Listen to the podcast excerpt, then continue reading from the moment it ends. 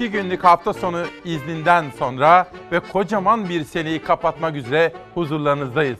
Öncelikle hastane odalarından bizimle birlikte olan ve hepinizi sevgi ve saygıyla selamladığım Çalar Saat ailesi. Günaydın. 30 Aralık 2019 günlerden pazartesi İsmail Küçükkaya ile Hakikat Yolculuğu başlıyor. Çok açık ve net. Demokrasiden yanayız diyorum efendim. Havalar soğuk ve yağışlı. Aman dikkat.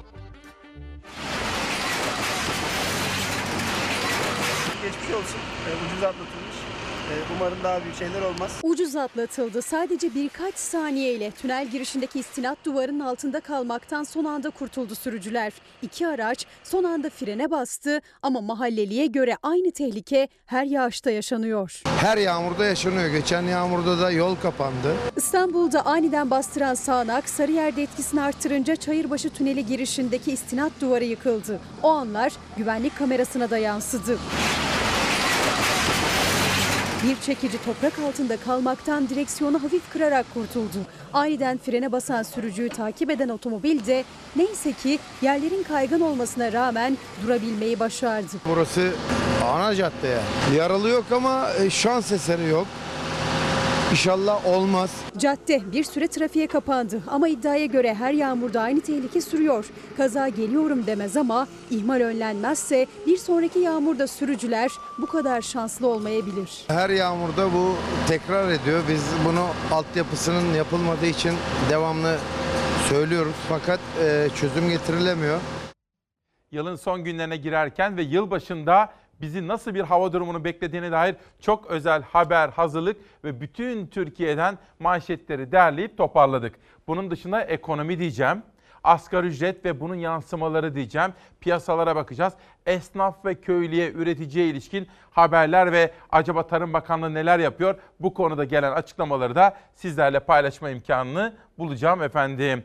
Bu arada Hafta sonu maçları izlediniz mi bilmiyorum.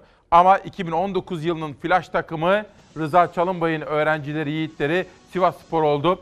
Dün de İzmir'in çok sevilen, yılın belki de sempati şampiyonu olan Göztepe Spor'u da kendi evinde, kendi coşkulu seyircisi önünde 1-0 yenmeyi başardı. Sivas Spor Göztepe'yi yendi ve 2019 yılını lider olarak kapattı. Çok heyecanlı ve çekişmeli geçen bir maçta da Alanya Spor ki Alanya'da aslında sezonun ve yılın en flash takımlarından bir tanesiydi. Onlar da affedersiniz uzatma dakikalarında 90 artı 5'te attıkları golle Konya Spor'u yenip 3 puanı almayı başardılar. Akşam saatlerinde de Fenerbahçe önemli bir maça çıktı. Deplasmanda Çaykur Rize ile karşılaştı. O da heyecanlı geçen bir maç oldu. Fenerbahçe de taraftarının yüzünü güldürmeyi başardı. Ama yılın en flash takımı Rıza Çalınbay'ın Sivas'ı. En büyük şeyimiz ikinci yarıya galibiyetle girmekti. Lige şey yılı da galibiyetle kapatmaktı. Sivas Spor Süper Lig'in ilk yarısının son maçında da yenilmezlik serisini korudu. Göztepe'yi 1-0'la geçti. Ligin ilk yarısını zirvede bitirdi. Ne olursa olsun oyun disiplininden bozmadan oynadık. Maçın başından sonuna kadar. Süper Lig'de ilk yarı 17. hafta oynanan maçlarla tamamlandı. Sivas Spor yakaladığı rüzgarı arkasına aldı. İlk yarıya damgasını vurdu. Göztepe karşısında da galibiyet elde etti. Taraftarıyla, oyuncusuyla, teknik heyetiyle ve yönetimiyle kenetlenen Sivas Spor ligin ilk yarısında 37 puan topladı. En yakın rakibi Başakşehir'le arasındaki puan farkı 4 oldu. Sivas Spor 3 büyüklerle arasındaki puan farkını da korudu. Sivas Spor Fenerbahçe'ye 6, Beşiktaş'a 7, Galatasaray'a 10 puan fark atarak tamamladı ilk yarıyı. Teknik direktör Rıza Çalınbay ligin ikinci yarısında da çok çalışacaklarını söyledi. Ligin ikinci yarısında da artık devre arası hem çalışarak hem de belki bir iki tane takviye yaparak daha güçlü, daha iyi bir duruma geleceğiz. Çünkü hatalarımız da oldu oynadığımız maçlarda. Ve hem Sivas'ı hem de Alanya Spor'u kutluyoruz bu göstermiş oldukları başarılı performans nedeniyle. Tabii az evvel üreticiden bahsetmiştim. Tarım Bakanlığı'nın yaptığı açıklamalardan esnaftan bahsetmiştim. Hastanelerimize veya hastanelerden evlere çıkan, nekaat dönemini geçiren hastalarımıza geçmişler olsun dileklerinde bulunmak istiyorum. Evvela onlar. Bunun dışında demokrasiden yanayız efendim. Biz İsmail Küçükkaya ile Çalar Saat ailesi hayalini kurduğumuz ülkeye ulaşmak için adalet diyeceğiz, demokrasi diyeceğiz. Bugün bu konuda bir yazı kalemi aldım. Sizlerle saat 8.20 civarında o yazıyı paylaşma imkanı bulacağım. Çünkü FETÖ davası Sözcü'ye, Emin Çöleşan'a, Necati Doğru'ya, Metin Yılmaz'a ve o çok konuşuluyor, çok eleştiri konusu yapılıyor. Nerede kaldı adalete güven, nerede kaldı yargı bağımsızlığı gibi sorular, yargı reformundan ne bekliyoruz? Bugün işte çok sayıda köşe yazarından bu konudaki haberleri de sizlere anlatma imkanı bulacağım efendim. Demokrasiden yana izlediğim bugün de şimdi gazete manşetleriyle haber yolculuğumuza devam ediyorum. Bugün sürpriz yaptım. Gazete sıralamasını biraz değiştirdim. Aydınlık gazetesiyle çıkıyorum. Hafta sonunda Ethem Sancak'la birlikte hani tank palet fabrikasını alan var ya Sayın Erdoğan'a çok yakın bir iş adamı Ethem Sancak'la birlikte yeni yıl kutlaması yapan ve beraber türküler söyleyen Doğu Perinçek ve Doğu Perinçeklerin gazetesi Aydınlık'ta çok konuşulacağını düşündüğüm manşet. 75 milyar lirayı buraya aktarın diyor. Üreten ve birleşen Türkiye için 75 milyar lirayı buraya aktarın. Hazinenin 11 ayda 100 milyar liraya yakın nakit açığı vermesine rağmen Cumhurbaşkanı Erdoğan Kanal İstanbul'un milli bütçeyle yapılabileceğini söylüyor. Türk milleti ise kanal değil geçim derdinde. Kanal İstanbul'un maliyetiyle birçok proje yapılabilir ve istihdam sağlanabilir diyor. Ben sizlere parça parça bunu anlatacağım Aydınlık Gazetesi'nden ama haber yolculuğumuzun 3. durağı için bir tüp patlamasına İzmir'e gidiyoruz. Sızıntıyı fark edince hayatları kurtuldu. Kemeraltı çarşısında facianın eşiğinden dönüldü. İzmir'in Konak ilçesindeki tarihi Kemeraltı çarşısında bir kuyumcuda sızıntı yapan piknik tüpü paniğe neden oldu. İş yeri sahibi ve çalışanlar tüpten sızan kokuyu fark edip kendilerini dışarı attı. Bir çalışan gazın dışarı çıkmasını sağlamak için vitrin camına tekme atarak kırdı. Bir diğeri de yangın söndürme tüpüyle müdahale etti. Camı kıran çalışan yangın söndürme tüpünü arkadaşının elinden aldı, dükkandan bir iki adım uzaklaştı ve o sırada piknik tüpü büyük bir gürültüyle patladı. Piknik tüpü dibinden harlamasından dolayı bir yangın meydana çıktı ama itfaiye ve arkadaşlar hemen söndürdü. Patlama kuyumcuyu harabeye çevirdi. Çarşı esnafına korku dolu anlar yaşatan olayda şans eseri ölen ya da yaralanan olmadı. Çalar Saat ailesinin uyandığını görüyorum. Türkiye'den ve sadece Türkiye'den değil Almanya, Belçika, Hollanda'dan da uyananlar var. Her birinize içtenlikle teşekkür ediyorum. Haftaya dinamik ve canlı başladık. Yılı böyle tamamlayacağız ve yeni yıla bu şekilde gireceğiz. İlerideki aydınlık güzel günlerin barış ve adaletin tesis edildiği Türkiye Cumhuriyeti'ne beraberce ulaşmak için işte bu senede yine çok çalışacağız. Bu habere biraz sonra geleceğim zamanı gelince. Çünkü aydınlık grubu Kanal İstanbul yapmak yerine Kanal İstanbul'a ve betona harcanacak o kadar büyük paralarla neler neler yapılırdı. O konudaki manşeti ilerleyen bölümlerde aktaracağım. Şimdi geçelim pencereye. Pencerede yine bu konuda önemli bir konunun altına böyle kalın çizgilerle işaret koymuş. Kanal İstanbul için herkes konuştu. 200 bilim insanı neden susuyor? Kanal İstanbul için hazırlanan ÇED raporunun altında 200 bilim insanının imzası var. Projenin lehine veya aleyhine herkes konuştu, onlar sustu. Bir soru soracağım. Uyandınız ya yeni bir güne, yeni bir haftaya. Sizce bilim insanları neden konuşmuyor? Neden konuşamıyor? Mesela ülkede hangi büyük ve önemli gelişme olursa olsun eskiden alıştığımız bilim insanları kendi görüşlerini rahatlıkla ifade etmekten imtina eder oldular. Günün haftanın ilk sorusu bu olsun. Bilim insanları veya bütünüyle bizim insanımız neden konuşmaz hale geldi? Bu soruyu hep beraber günün en erken saatlerinde konuşalım. Peki, şimdi okula gitmek üzere hazırlanan öğrenci kardeşlerime günaydın diyelim. Her şey sizler için. Sizler güzel bir ülkede huzur ve adalet içinde yaşayın diye yapıyoruz. Sizlere de zihin açıklığı diliyorum. Bir önemli mesele daha var. Libya meselesi. Günün ve sabahın ikinci sorusu.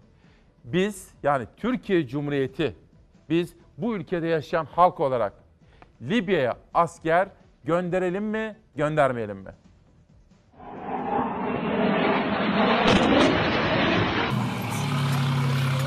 Libya'da iç savaş kızıştı. Sadece Türkiye değil, dünyada Libya'ya kilitlendi. Ankara'ya Doğu Akdeniz'de engel olmak isteyen ülkeler isyancıların safında birleşti. Allahu Ekber!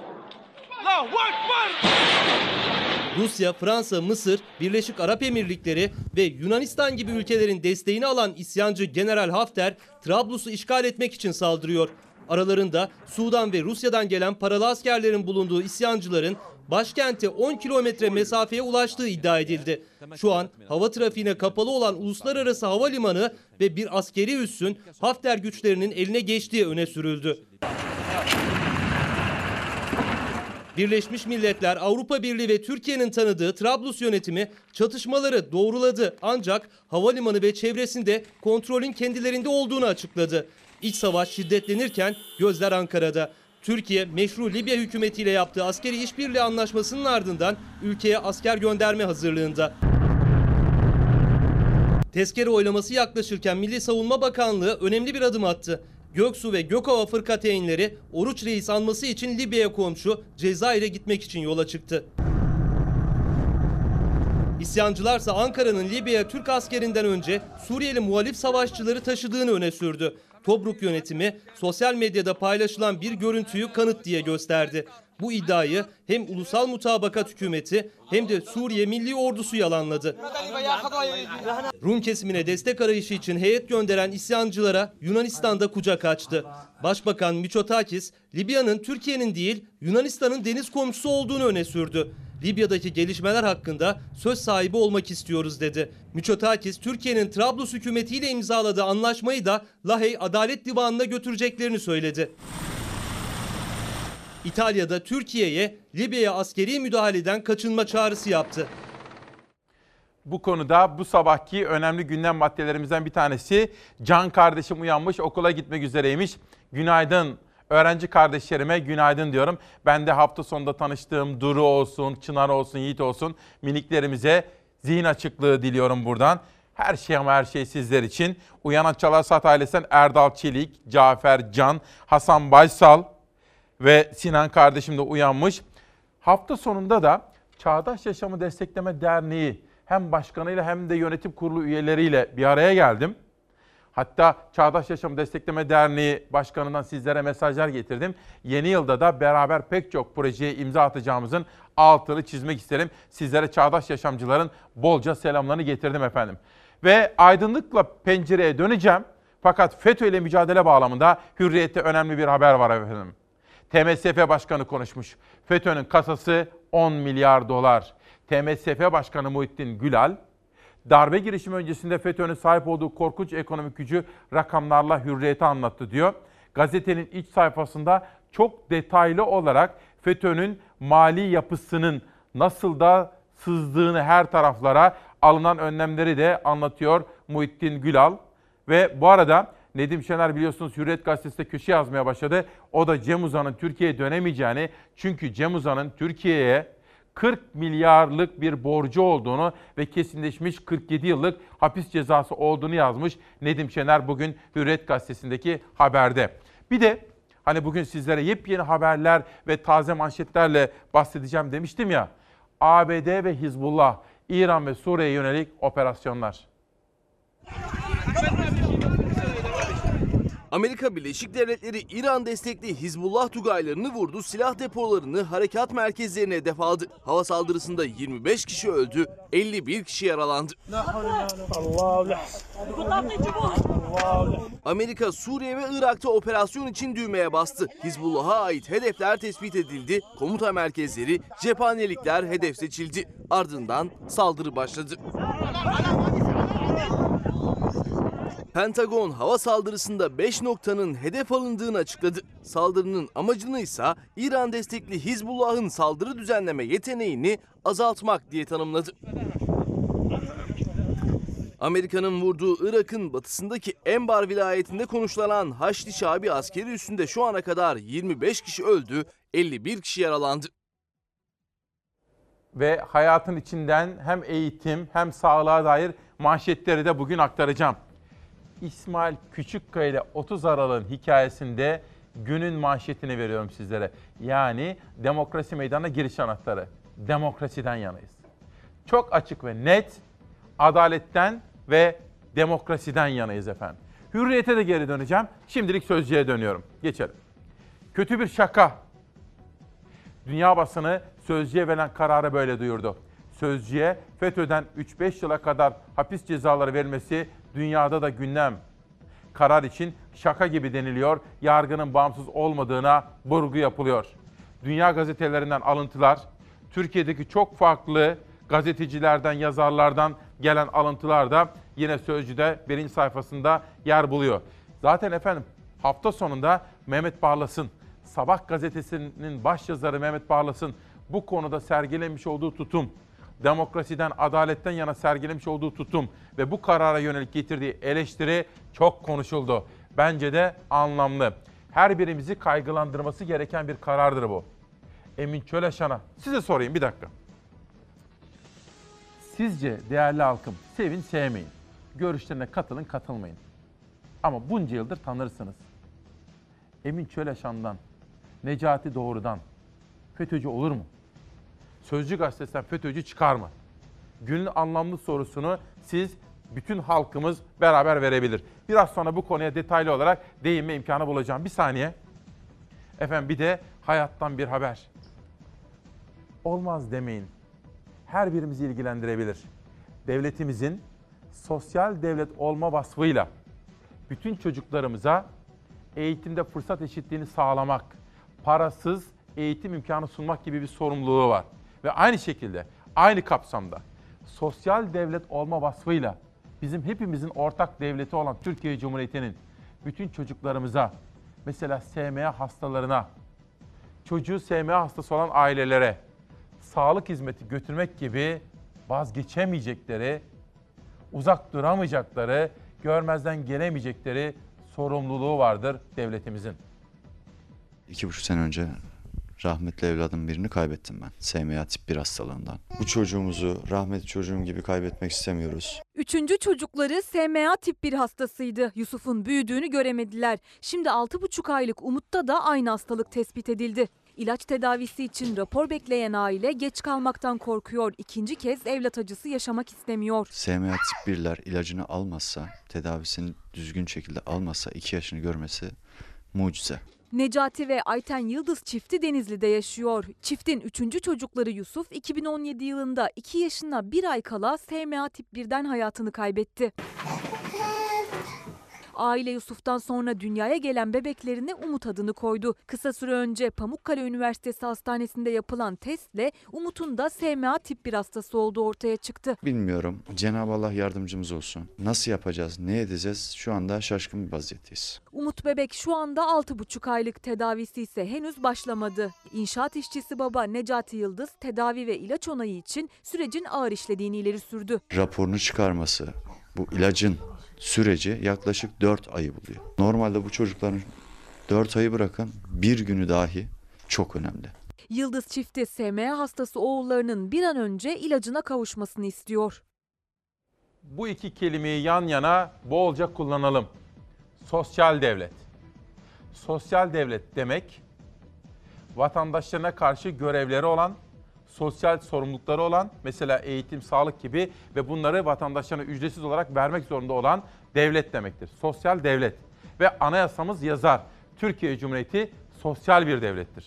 Hukuk devletidir ve sosyal bir devlettir efendim. Sözcüden Kanal İstanbul manşeti. Kanal İstanbul için söz bilim insanlarında. Karadeniz'den Marmara'ya faydası ya da zararları. Siyasetçiden vatandaşa hemen her kesim günlerdir Kanal İstanbul'u konuşuyor.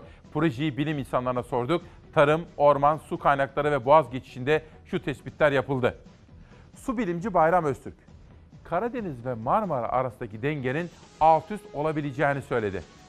Kılavuz Kaptan Saim Oğuz Ülgen, Boğaz'da kazaların azaldığını belirtti. Deniz bilimleri uzmanı Doktor Özgür Emek inanmaz. Ekosistem zarar görecek dedi.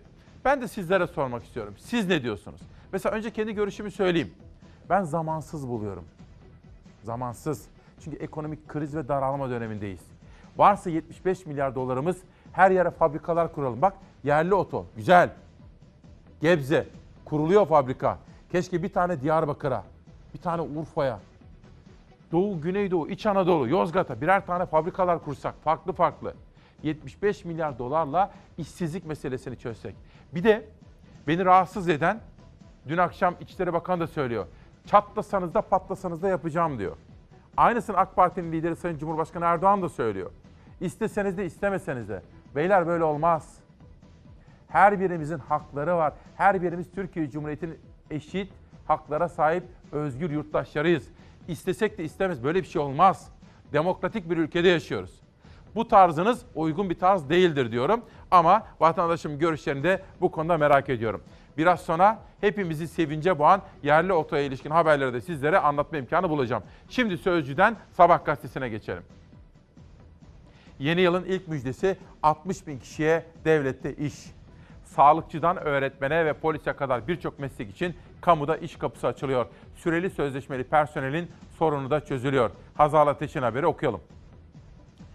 20 bin sözleşmeli öğretmen alınacak.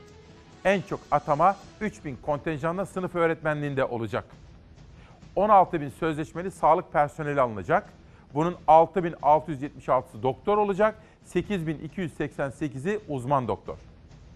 7000 polis alınacak, 8000 bekçi alınacak, 500 kadın özel harekatçı ile 2000 komiser yardımcısı alımı da halen devam ediyor. Kadro, maaş ve sosyal güvencesi olmayan 10 bine yakın süreli sözleşmeli personel ile sözleşme imzalanacak. PTT bu kurum için 2023 yılına kadar postacıdan bankacıya 55 bin personel alınması planlanıyor diyor. Sabah gazetesi yeni yıla girerken işte böyle bir manşetle okurlarının karşısına çıkmış. Tekrar etmek isterim. Eğer devletimizin 75 milyarı varsa, eski parayla katrilyonu varsa, yerli otoda olduğu gibi biz özel sektörle devletimiz işbirliği yapsın. Doğudan Güneydoğu'ya, İç Anadolu'dan Trakya'ya kadar 7-8 tane yeni fabrika kuralım efendim. Benim fikrim, az evvel de bir izleyenim sormuştu. Benim fikrim böyledir. Biz İsmail Küçükkaya ile Çalar Saat ailesi olarak başımızı kuma gömmeyeceğiz deve kuşu gibi. Dünyadaki gelişmelere de yakından bakacağız. Şile şile şile şile.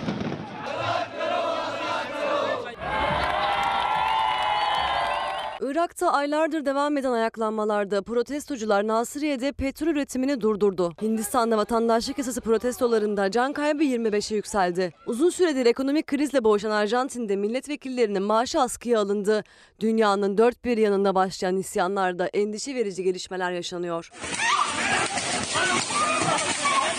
İşsizlik, yolsuzluk ve kamu hizmetlerinin yetersizliği nedeniyle Irak'ta halk 1 Ekim'den beri sokaklarda. Ülke gelirinin %90'ının bağlı olduğu petrol üretiminin ilk kez durdurulduğu açıklandı. Protestocular Irak Nasiriye'de gerçekleştirdikleri protestolarla petrol üretiminin geçici olarak durmasına neden oldu. Irak'ta 3 aydır devam eden gösterilerde bugüne kadar 460 kişi yaşamını yitirdi. Müslümanları dışlayan İslamofobik vatandaşlık yasası halkı sokağa döktü. Hindistan'da sokaklar savaş alanına döndü. Protesto gösterilerinde 25 kişi hayatını kaybetti.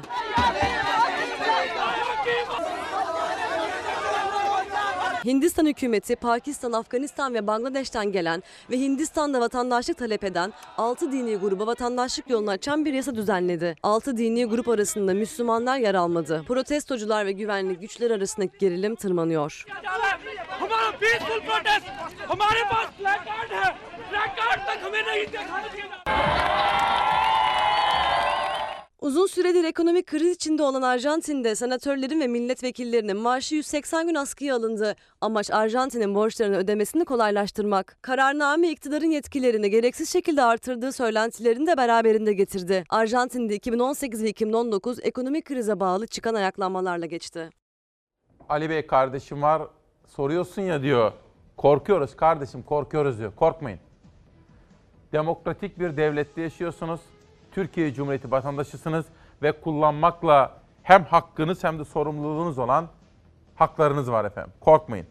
Murat İde, sevgili İsmail, günaydın benim güzel kardeşim. Bilim insanları neden susuyor dedin. Bakın, Akşener'in danışmanı gazeteci yazar. Hafta sonunda barbarların saldırısına uğramıştı.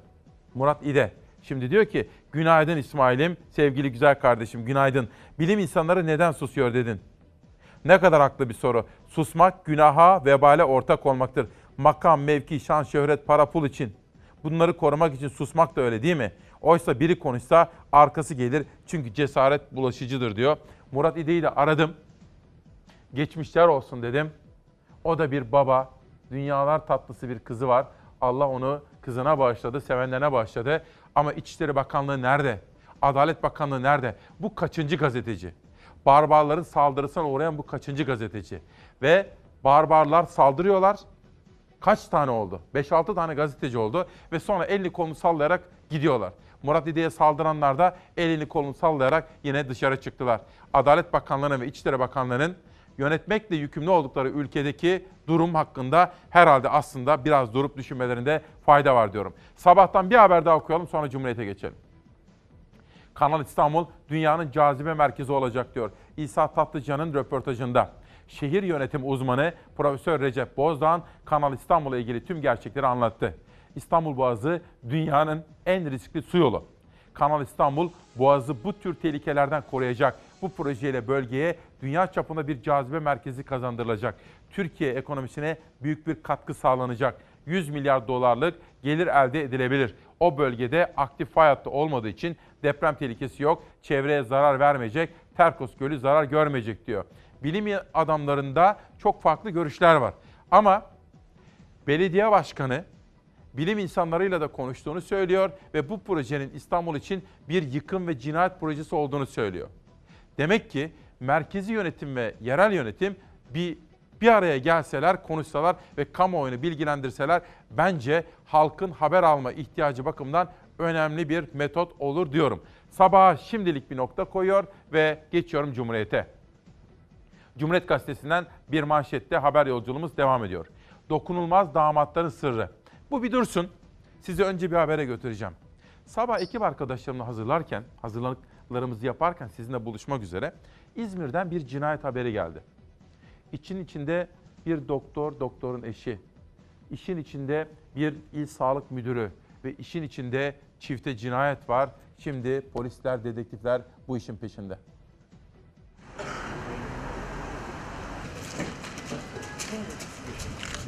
Aynı gecede peş peşe iki cinayet yaşandı. İlçe sağlık müdürüyle bir doktorun eşi birbirine çok yakın noktalarda kısa aralıklarla silahlı saldırıya uğradı. İkisi de hayatını kaybetti. Polisin soruşturma kapsamında yaptığı bir baskında şüpheli bir kişi bir polis memurunu da ağır yaralayıp kaçtı. Gece saatlerinde İzmir'in Torbalı ilçesinde ard arda silah sesleri duyuldu.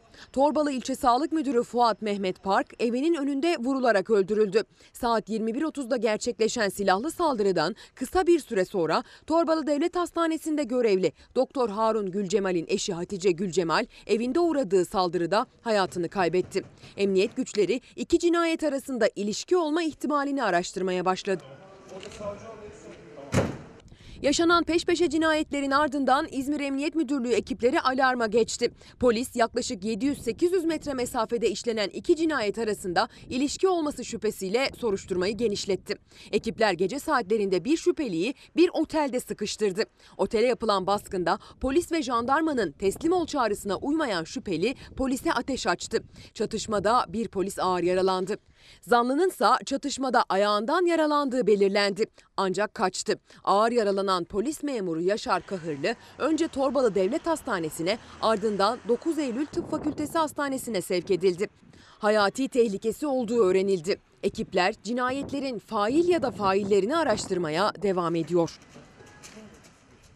Ekip arkadaşlarım bu gelişmeyi de takip ediyorlar. İzmir Emniyetinden gelecek açıklamalar. En taze haber ve manşetler. Az evvel çocuklarımız demiştim.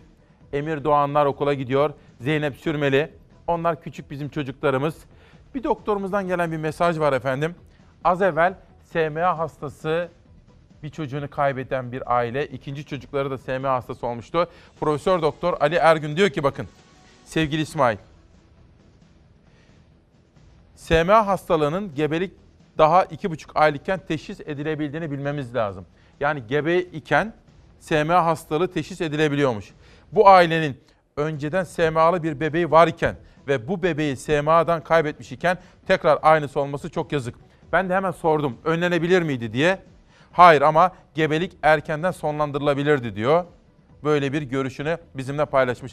Kadın meselesiyle ilgili çokça sorular gelmekte. Sabaha karşı Canan Güllü hocamızla da konuştuk. Daha doğrusu yazıştık, yazıştık, haberleştik. Adalet Bakanı kendisini de aramış ve kadına şiddetin önlenmesi konusunda ek olarak neler yapılabilir? Kendi bazı daire başkanlarını ve genel müdürlerini de Canan Güllü hocamıza yönlendirmiş Adalet Bakanı ve gerekirse yeni bir genelgenin daha çıkarılabileceğini söylüyor Canan Güllü hocamız. Bu da bizim yakın takibimiz altında. Zaten cumartesi akşamı gittiğim Çağdaş Yaşamı Destekleme Derneği'nde ki sizlere çok selamlar var. Yeni yılda bu konuda özel beraber hazırlık ve projelerimiz de olacak. Yani bu konuyu çözeceğiz. Dönelim Cumhuriyet'in manşetine. Dokunulmaz damatların sırrı. Sözcü çalışanlarına FETÖ'ye yardım iddiasıyla verilen cezalar örgütle mücadele sulandırıldı eleştirisine neden olurken AKP'lerin korunan damatlarını da akla getirdi. FETÖ okulundan mezun olduğu öne sürülen Cumhurbaşkanı Erdoğan'ın damadı Hazine ve Maliye Bakanı Albayrak hakkındaki iddialar hiç araştırılmadı. Cumhurbaşkanlığı Yüksek İstişare Kurulu üyesi Arınç'ın damadı KHK ile ihraç edildi, tutuklandı. Ancak tahliye edildi. Beraat kararına itiraz edildi. Arınç ise adam mı öldürmüş, FETÖ'ye sempati duymuş diyerek damadını savundu. Eski TBMM Başkanı Kahraman'ın damadı ise firari FETÖ şüphelisi diyor gazete haberinde. Bu konuya değineceğim. Hafta sonunda en çok konuşulan, tartışılan konulardan bir tanesi Sözcü Gazetesi yazarlarına mesela Emin Çöleşan'a, Necati Doğru'ya, bakın Mehmet Barlas, Melik Gökçek. Onları sevin, sevmeyin. Emin Çöleşan, Necati Doğru'yu. Mehmet Barlas gibi, Melik Gökçek gibi onlarla yıllardır mücadele eden, farklı kalemlerde ama kalemlerle. Onların bile yüreği sızladı efendim. Emin Çöleşan'dan, Necati Doğru'dan FETÖ'cü olur mu? Olmaz tabii. Olmaz. Mümkünatı yok. Çünkü nereden? Gazetecinin yazıp çizdikleri, edip etmedikleri, söyledikleri ortadadır diyorum. Cumhuriyet'ten bir haber daha gelsin. Bir dakika Serdar pardon. Bir dakika buna biraz sonra değineyim. Bir çalar saate dönelim. Biz bugün bütün ekip arkadaşlarım ve danışmanımın katkısıyla bir gazete yaptık. Nazan Kaya da bu gazeteyi çizdi. Bunu önemsiyoruz. Yeni yılda çevreye dikkat. Destekliyoruz. Keşke daha da ağır olsun. Yere çöp atmanın cezası 351 lira. Yeni yılda gürültülü komşuya verilecek ceza 1461 lira. Ben bu ikisini destekliyorum. Hava kirliliğine sebep olan işletmelere verilecek ceza 88.499 lira. Bunu da destekliyorum ama yetmez diyorum. Biraz sonra trafik cezaları konusunda yeni yılın tarifesini de sizlerle paylaşma imkanı bulacağım. Bir de özel bir çalışma yaptı. İstanbul için çok önemlidir. Böyle oksijen deposudur. Belgrad ormanları. Ben de zaman zaman oraya koşuya giderim. Oraya da çöp atanlara para cezası verilmesi konusunda bir görüş ortaya çıktı. Onun da altını çizelim. Bizim şu anda okula gitmek üzere hazırlanan çocuklarımıza bir borcumuz var. Çocuklar biz sizlere temiz bir çevre, temiz bir ülke bırakmak zorundayız ve bunu yapacağız. Çevre ve Şehircilik Bakanlığı düzenlemeleri tamamladı. 2020 yılı çevre cezaları belli oldu. Hazırlanan tebliğe göre artık çevreyi kirleten 351 lira ceza ödeyecek. Evde gürültü yapmanın cezası ise 1461 lira. Yeni yılın çevre cezaları belli oldu. Rakamlar yükseldi. Umuma açık yerlerde yere çöp atan, çevreyi kirleten 351 lira ceza ödeyecek. Egzoz emisyon ölçümü yaptırmayanlara verilen 1546 lira ceza ise 1895 liraya yükseldi. Özellikle metropollerin en büyük sorunlarından biri olan gürültü kirliliğine karşı da cezalar arttı. Konutlarda gürültü kirliliği yaratanlara kesilecek ceza 1461 liraya yükseldi. Hava kirliliğine sebep olan işletmelere verilecek para cezası 88.499 lira olurken sulak alanları kurutarak arazi kazanmaya çalışanlar 368.789 lira ödeyecek. Çevre ve Şehircilik Bakanlığı'nca hazırlanan tebliğ resmi gazetede yayınlanmak üzere Cumhurbaşkanlığına sunulacak. Yeni yılın çevre cezaları hazırlanırken İstanbul Üniversitesi Cerrahpaşa Orman Fakültesinden 25 öğrenci önemli bir ankete imza attı. Ankete göre ormanda ateşli pikniğin yasaklanmasını isteyenlerin oranı %57. Çöplerini ormanda bırakanlara yaptırım uygulansın diyenlerin oranı ise %92 çıktı. İşte bir izleyenim de dikkatini çekmiş. Benim adaşım İsmail adaşımın. Ben istemözlükçü değilim efendim. Ben proje benim kafama yatarsa, ülkemin, halkımın faydasına ise isterim. Ama böyle olmaz. Bir İçişleri Bakanı çatlasanız da patlasanız da yapacağım demez. Bir ülkenin Cumhurbaşkanı isteseniz de istemeseniz de yapacağım demez. Olmaz. Demokraside böyle bir şey yok. Demokrasi karar alma mekanizmaları demektir. istişare mekanizmaları demektir. Eleştiriye açık olmak, öneriye açık olmak, tartışmak demektir. En son tartışılır, karar verilir. Ondan sonra herkes uyar. Değil mi? Ama demokrasi aynı zamanda bir olgunluk meselesidir. Ben hem İçişleri Bakanı'nın hem de AK Parti lideri Sayın Cumhurbaşkanı Erdoğan'ın bu sözlerinin doğru olmadığı kanaatindeyim. Ben bunu doğru bulmuyorum. Geçelim Cumhuriyet'in bir manşetine bakalım neler var. Bu çocuklar nerede? Okulda olması gereken çocuklar ya çalışıyor ya da hiç okula gönderilmiyor. Eğitim reformu girişimi politika analisti Yeliz Düşkün, okul çağındaki 100 çocuktan 5'inin yani 740 bin çocuğun okul dışında olduğunu söyledi. Düşkün, kız çocukların okula gönderilmediğini ve çalışan çocukların eğitimden koptuğunu belirtti. Diyanete bağlı 4-6 yaş kursları ile belediye ve dernekler tarafından açılan kreşlere toplum temelli kurum dendiğini belirten Düşkün, bunların ne kadarının Diyanet'te olduğunu ve nasıl eğitim verildiği bilinmiyor dedi. Her zaman söylerim, kadın erkek meselesi dahil, doktora şiddet, öğretmene şiddet dahil, her şey. Aradığımız, hayalini kurduğumuz medeni hayata dair her şeyin başında eğitim vardır efendim. Yönetmenimden bir pencere açmasını istiyorum. Havalar soğudu. Yeni yıla girerken Bakın saatler 7.52'ye doğru hızla yol alıyor. İsmail Küçüköy ile demokrasiden yanayız dediğimiz 30 Aralık 2019 Pazartesi gününün hava durumu. Kuvvetli sağanak ihtimali yaklaşıyor, beraberinde fırtına bekleniyor. Sıcaklıkların düşmesiyle yurdun pek çok yerinde yağışlar kara dönüşüyor. Yurttan gelen manzaralarda kışın etkisini iyice arttırdığı çıkıyor ortaya. Akdeniz bölgesinde bugün yağışın kuvvetli olması bekleniyor. Akdeniz kıyılarında kuvvetli sağanak yağmur geçişleri, bölgenin yükseklerinde Toroslarda yoğun kar görülecek. Geçtiğimiz hafta yaşanan kuvvetli sağanaktan sonra büyük hasar alan Adana'da camilerden kuvvetli sağanak konusunda uyarı yapıldı. Kozan ilçesinde Meteoroloji Genel Müdürlüğü'nün metrekareye 100 kilograma kadar yağış düşebileceğine yönelik uyarısı duyuruldu. Bölgenin yükseklerinde ise bugün yağışlar kar şeklinde olacak. Hafta sonu da Akdeniz yükseklerinde kar vardı. Antalya'yı Konya'ya bağlayan yolda Alacabel mevkiinde kar kalınlığı yarım metreye ulaştı. Havadan çekilen görüntülerde kar muhteşem manzaralar oluşturdu. Antalya'nın Akseki ilçesindeki Sülek Yaylası'ndaysa aracıyla karda mahsur kalan bir kişiyi ekipler kurtardı. Doğuda da karla kaplanan yolları açma mücadelesi çoktan başladı.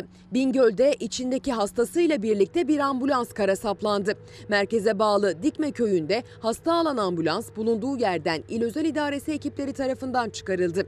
Van Bahçesaray Karayolu üzerinde bulunan 3000 rakımlı Karapet geçidinde de ekipler bir yandan karla kaplı yolları açıyor, diğer yandan karayolunu genişletmeye çalışıyor. Yerde biriken karın kalınlığı yer yer 2 metreyi buluyor.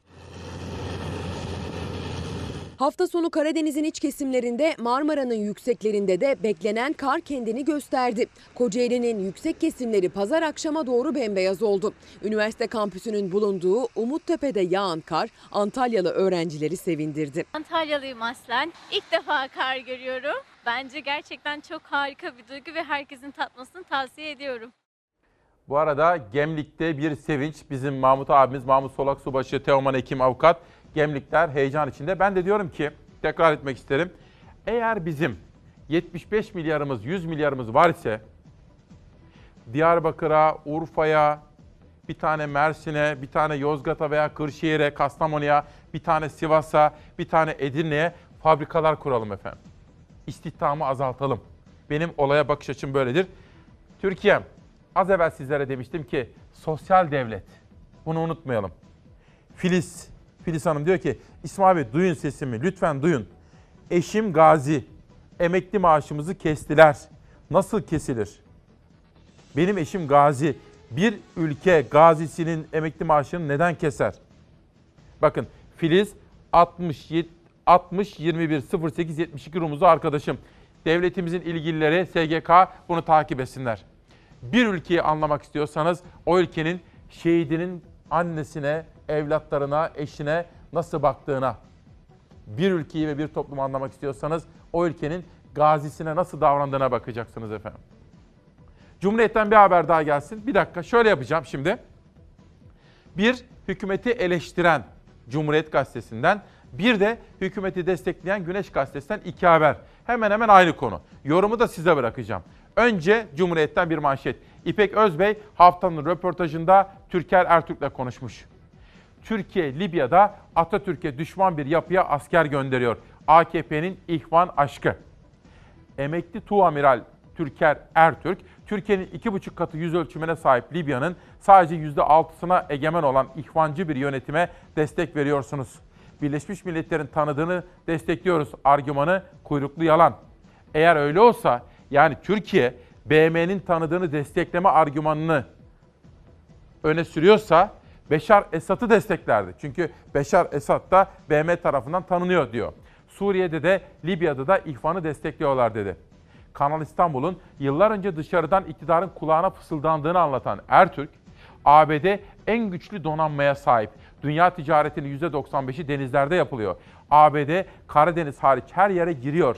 Niçin? Çünkü Montreux var bunu sınırlıyor ve engelliyor değerlendirmesi yaptı. Böyle bir görüş var. Diyorlar ki Amerikan donanmasının elini kolunu sallayarak rahatça giremediği tek deniz var. Karadeniz. Montreux bunu sınırlandırıyor. izne bağlıyor. Ama Kanal İstanbul yapılırsa Montreux'daki kamburdan kurtulacak ve Türkiye ABD'nin isteğini yerine getirmiş olacak. Böyle bir argüman var efendim. Bilemiyorum. Konunun uzmanlarından böyle görüşler geliyor.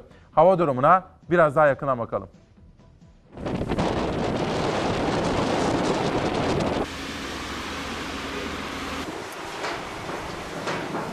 Rüzgar bugün batıda fırtına seviyesine çıkıyor. Gün içinde kademe kademe hızı artıyor. Marmara ve Ege bölgeleri dikkat. Yeni yıla girerkense fırtına bir günlük ara verecek. Ancak 2020 yılına girdiğimiz saatlerde hava çok soğuk olacak. Bugün Ege bölgesinin özellikle kıyı kesimlerinde Marmara bölgesinin genelinde fırtınaya dikkat edilmeli. Çatı ve pano uçmalarına, ağaç devrilmelerine karşı tedbir alınmalı. Öte yandan Ege'nin güneyinde ve Akdeniz bölgesinde ise kuvvetli yağış geçişleri var bugün. Bir anda bastıran ve gelip geçen yağışlar kuvvetli sağanak şeklinde olabilir. Muğla ile birlikte tüm kıyı Akdeniz'de tedbirli olunmalı bugün. Ege ve Marmara'da ise fırtına risk yaratıyor. Denize açılmak, deniz ulaşımını kullanmak da bugün çok riskli. İdo ve Budo, Bursa, Bandırma, İstanbul arasındaki pek çok seferini iptal ettiğini pazar gününden duyurdu. Marmara Denizi'nde ulaşım bugün neredeyse tamamen duracak. Deniz yolu ulaşımını kullanacakların iptal duyurularını kontrol etmelerinde fayda var. Pazartesi gecede devam edecek fırtına. Salı günü öğle saatlerine kadar kuvvetli fırtınaya karşı dikkatli olunmalı. Yeni yıla gireceğimiz saatler yaklaştıkça ise rüzgarın hızı kesilecek. Salı günü öğleden sonra etkisini yitiren kuvvetli rüzgar bir gün aradan sonra yine kuvvetlenecek. Çarşamba, perşembe, cuma batı kesimlerde yine fırtına bekleniyor. Salı günü Ege'de yağışlar hafifliyor. Marmara, Karadeniz iç kesimler ve Akdeniz salı günü de yağmurlu olacak. İstanbul çevrelerinde aralıksız yağmur bekleniyor. Sıcaklıklarsa yurt genelinde normallere yakın seviyede seyrediyor bu hafta. Bir günden diğerine keskin bir değişiklik görünmüyor ufukta. Ancak genel olarak hava soğuk gidiyor. Yeni yıla son saydığımız haftayı soğuk ve Aralık ayına uygun bir havayla kapatıyoruz. Kanal İstanbul haberlerine de sıra geldi ama Mehmet Kahraman istihdamda Kütahya'yı unutma diyor. Kütahya'da AK Parti %60, 65, 70 oy vermiş bir memleket. Benim doğum yerim Simav. Kütahya'da da istihdam sorunu var efendim. Bir fabrikada oraya. Hani dedim ya az evvel. Devletimizin bu kadar imkanı varsa Kanal İstanbul'u harcamak yerine istihdam meselesinde yani işsizliği azaltacağız. Levent Bey kardeşim bana bunu hatırlatıyor. İstihdamı çoğaltacağız, işsizliği azaltacağız. Son derece yerinde bir hatırlatma teşekkür ediyorum. Şimdi Cumhuriyet Gazetesi'nde bakın AKP'nin ihvan aşkı diyordu. Şöyle bir bakalım. Bugün çok konuşulacağını tahmin ediyorum. İpek Özbey'in bu röportajı. Emekli Tu Amiral Türker Ertürk söylüyor bunu. Türkiye'nin iki buçuk katı yüz ölçümüne sahip Libya'nın sadece yüzde altısına egemen olan ihvancı bir yönetime destek veriyorsunuz. Bu ihvancı yönetim Atatürk düşmanı bir yapıdır diyor Ertürk. Aynı olaya hükümeti destekleyen bir gazete, Güneş Gazetesi bambaşka bir açıdan yaklaşıyor ve asker hazır diyor. Akar'dan Libya mesajı. Komuta kademesiyle birlikte Hatay'da sınır birliklerini denetleyen Milli Savunma Bakanı Akar, Türk Silahlı Kuvvetleri'nin milli menfaatleri korumak için verilecek her göreve hazır olduğunu söyledi. Bugün Dışişleri Bakanı Çavuşoğlu muhalefet partisi liderlerini ziyaret edecek ve Libya'ya asker göndermek konusunda onların görüşlerini ve desteğini almaya çalışacak. Ve Perşembe günü bakın bugün Çavuşoğlu muhalefet partileri liderleriyle görüşecek.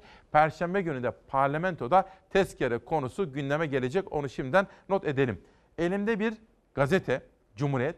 O gazetede bir yazı. Cumhuriyet'in yazarı Oda TV Haber Müdürü Barış Terkoğlu çok çarpıcı bir detaya Cumhurbaşkanı'ndaki bir toplantı ve o toplantıya en önemli isim Cumhurbaşkanı tarafından davet ediliyor ama davet edilmiyor. İşte bugünün en çok konuşulacak yazısını sizlerle paylaşacağım ama önce Kanal İstanbul haberi. Hoş geldiniz. Sağ olun. Kendilerini Kanal İstanbul süreciyle ilgili elde ettiğimiz teknik verileri e, ana başlıklarıyla e, paylaştım. Başkana teşekkür ediyorum. İyi Parti lideri Meral Akşener'i evinde ziyaret etti İstanbul Büyükşehir Belediye Başkanı Ekrem İmamoğlu. Akşener'in projeye karşı itiraz dilekçesi vermesinden bir gün sonra ikilinin gündemi yine Kanal İstanbul'du. Dilekçe vermesi sürece o hassasiyetinden dolayı çok teşekkür ediyorum. En çok Dilek Hanım'a teşekkür ediyorum. Beren neredesin? Beren'e teşekkür ediyorum. Evimizi şereflendirdiler. Eşi ve kızıyla birlikte çaldı Akşener'in kapısına Ekrem İmamoğlu. Kanal İstanbul ziyareti bir saat sürdü. Kanal İstanbul tartışmaları sürerken Ekrem İmamoğlu İyi Parti Genel Başkanı Meral Akşener'in evini ziyaret ediyor. İmamoğlu Akşener'e Kanal İstanbul'la ilgili teknik bilgi verecek. Karşılıklı görüş alışverişinde bulundum. Projeye niçin karşı çıktıklarının bilimsel izahını da yapamıyorlar. Ben bütün elde ettiğimiz verileri Sayın Cumhurbaşkanı'yla keyifle paylaşmak isterim.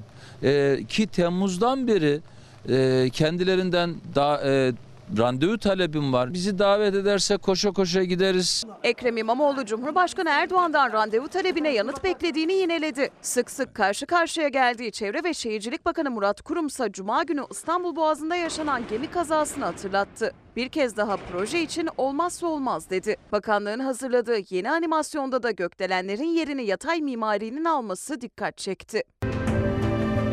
Hakikaten e, çok büyük bir kazadan İstanbullarımız kurtuldu. Bu gemi petrol veya kimyasal madde yüklü bir gemi de olabilirdi. Bu nedenle Kanal İstanbul projesi ülkemiz için olmazsa olmaz bir projedir. Bana ne İstanbul kanalından be? 8 milyon insan belki 9 milyon insan işsiz bu memlekette. Sen buna nasıl çözüm, çözüm bulacaksın? Onu getir onu müzakere edelim ya. Saadet Partisi lideri Temel Karamollaoğlu öncelik bu değil vurgusu yaptı. Müzakere çağrısında bulundu. Bir yandan İstanbullular itiraz dilekçelerini teslim etmeye devam ederken AK Parti Grup Başkanı Naci Bostancı da olası bir halk oylamasına kapıları kapattı. Esasen büyük projelere ilişkin halka soralım şeklinde bir eğilimde olmaz. Bu ayrı bir şeydir. Hükümetler yapar, hesabını da halka verir. Niye hocam? Naci Bostancı benim çok kıymet verdiğim bir hocamdır. Gazi basın yayında ben yıllarca onun dersini aldım. Hocam yapın. Neden yapmıyorsunuz? Referandum yapın. Bize sorun bunu. Bu kadar önemli. Bütün Türkiye'yi ilgilendiriyor. 75 milyar, 100 milyardan bahsediyoruz. Halka sorun. Milli irade. Ben milli irade değil miyim hocam? Siz bize böyle öğretmediniz mi? Halkın iradesine karşı iş ve eylem yapılmaz. Bunu yapan iktidarların sonu hayır değildir demediniz mi hocam? Bize böyle öğretmediniz mi? Benim üniversite defterlerimde bu yazıyor hala. Bu arada Montreux heyetine genç bir kurmay deniz subayı olarak katılmıştı. Eski Cumhurbaşkanlarından Fahri Korutürk zamanında uyarmış. Nereden okudum? Yetkin Report var. Murat Yetkin'in Yetkin Report. İnternette bedava girip okuyun. Hele uzmanları, ilgililer mutlaka okuyun bakın. Ben oradan size bir iki alıntı yapayım. Fahri Korutürk zamanında uyarmış. Diyor ki Montreux Türkiye için yaşamsal önemdedir. Türkiye'nin Boğazlar, Karadeniz ve Akdeniz güvenliğinin teminatı Montreux'dur. Montreux'u değiştirmeye kalkmak yanlış olur, riskli olur diye. Çok çarpıcı detaylar var yetkin raportta. Ben bu kadarını size aldığım notlardan özetlemiş olayım efendim. Barış Terkoğlu'nun yazısını sizlere özetleyeceğim. Burada da Cumhurbaşkanlığındaki o toplantıya kim davet edilip de son anda davet edilmiyor? Bence çok konuşulacak. Ama önce Aydınlık grubundan bir manşet. Bakın. Şimdi detayları dikkatle takip edeceğiz ama şu bilgiyi de vereyim. Aydınlık grubu biliyorsunuz Doğu Perinçek'e yakın. Ve Doğu Perinçek Cuma günü itibariyle yeni yıl kutlamasında Sayın Erdoğan'a en yakın iş adamlarından Ethem Sancak'la birlikte beraber türkü söylediler. Yeni yıl kutlaması yaptılar efendim. İşte o Doğu Perinçekler'in gazetesinde 75 milyar lirayı buraya aktarın diyor. Terörün beli kırılmışken Doğu ve Güneydoğu'da kamu öncülüğünde sanayi yatırımları yapılmalı. Ben buna katılıyorum bakın. 75 milyar lirayla biz bir tane Diyarbakır'a, bir tane Sivas'a, bir tane Kütahya'ya, bir tane Trakya'ya, bir tane Akdeniz'e, bir tane Karadeniz'e fabrikalar kuralım. 5 adet Petkim benzeri petrokimya tesisi kuralım. 3 adet ferrokrom tesisi için yatırım yapalım. Sanayide ileri teknolojiyi artıracak projelere ödenek ayıralım. Çelik, demir ve bakır sektörü için LME depoları kuralım. Biz Kanal İstanbul harcayacağımız 75 milyar lirayla oraya harcayacağımıza tarım ve madende ileri sanayi ürünleri besleyecek tesisler kuralım. Türkiye her yıl kağıt ithalatına 1 milyar lira harcıyor. Paketleme sektörü için kağıt fabrikası kuralım. Biz 75 milyarı Kanal İstanbul'a betona gömeceğimize Ardahan'a ve Kars'a organik tarım ve hayvancılık ortak organize bölgesi ilan edip oralara tesisler kuralım. Devam ediyor. Biz 75 milyarı İstanbul'da betona gömeceğimize Çorum'da nohut ürünleri işleme fabrikası kuralım. Artvin'de Kafkas arısı üretimi ve organik bal üretimi tesisleri yapalım. Hakkari'de deri işleme ve ürünleri tesisleri kuralım.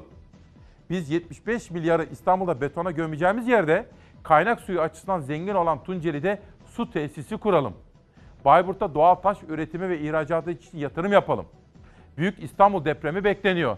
Biz Kanal İstanbul'da 75 milyar lira harcamak yerine beklediğimiz Büyük İstanbul depremi için önlemler alalım, bütçe ayıralım. Enerji ve suda kayıp ve kaçağı önleyecek iyileştirme yatırımları yapalım. Biz Kanal İstanbul'da 75 milyarı betona gömeceğimiz yerde çiftçiye hak ettiği destek akçelerini verelim. Matematik ve fen bilimleri ağırlıklı eğitime yatırım yapalım diyor. Bence çok önemli bir manşet atmış. Aydınlık grubunun editörlerini buradan ben kutlamak isterim. AFAD'ı, AFAD'ın tartışmasına acaba nasıl bir katkı verdi onu izleyelim. Türkiye'nin kendine ait bir su yolu olarak faaliyet gösterecek ve işletilecektir. Deprem riski doğru değil dedi. Kanal İstanbul projesinin fay hatlarını tetikleyeceği yönündeki iddialar gerçeği yansıtmamaktadır diye açıklama yaptı. Kanal İstanbul tartışmasına AFAD da dahil oldu. Afet ve Acil Durum Yönetimi Başkanlığı, Kanal İstanbul ve deprem ilişkisine atfedilen deprem tehlike ve riskleri doğru değil açıklaması yaptı. Kanal İstanbul projesinin geçiş güzergahında ve yakın çevresinde deprem üretecek diri fay hattı bulunmadığını bildirdi AFAD. Açıklama Twitter üzerinden yapıldı. Yaptığı basın açıklamasını görsellerle destekledi kurum. Kanal İstanbul'un olası proje sahasıyla Marmara Denizi'nden geçen fay hatları arasındaki mesafeye vurgu yapıldı hazırlanan görselde. 11 ve 30 kilometrelik mesafelere dikkat çekildi. Kanal İstanbul projesinin farklı derecelerde deprem bölgelerinde yer aldığı iddia edilse de bilimsel gerçek oldukça farklı dedi AFAD. Açıklamaya 1 Ocak 2019'da yürürlüğe giren Türkiye Bina Deprem Yönetmeliği kapsamında yapıların yeni riskler yaratması söz konusu değildir notu da düşüldü. Bir isim söyleyeceğim size. Bir Mustafa Kemal askeri adı Cihat Yaycı. Şahsen tanımıyorum ama eserlerini biliyorum. Gıyabında çok çalışma yaptım. Burada da bugüne kadar ya 5 ya da 6 kere adı geçti. 2 kere kitaplarını tanıttım. Libya ile Türkiye arasındaki o anlaşmanın fikir mimarlarındandır. Bugün Oda TV'nin haber müdürü ve aynı zamanda Cumhuriyet yazarı Barış Terkoğlu'nda da Cihat Yağcı ile ilgili çok önemli bir detay var. Kendisi de bir FETÖ mağduru olan Zeki Üçoğun, emekli askeri hakim. Onun da alıntıları var bu yazıda. Bakın önce Libya meselesinde bozguncuyu başka yerde aramayın diyor. AKP'nin ihvancılığa dayalı dış politikası Türkiye'yi yalnızlaştırdı. Ya bu ihvan nedir diye biliyorsunuzdur da Müslüman kardeşler efendim. Müslüman kardeşler biliyorsunuz Mısır'dan başlıyor. Heh.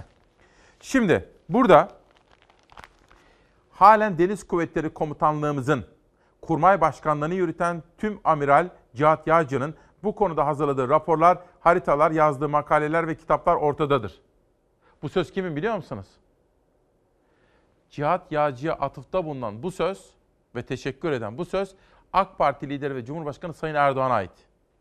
Barış Terkoğlu bu sözü alıntılıyor Ve sonra Cumhurbaşkanı'ndaki o toplantıya İbrahim Kalın tarafından bizzat çağrıldığını Cihat Yağcı'nın ama sonra toplantıya katılamadığını söylüyor.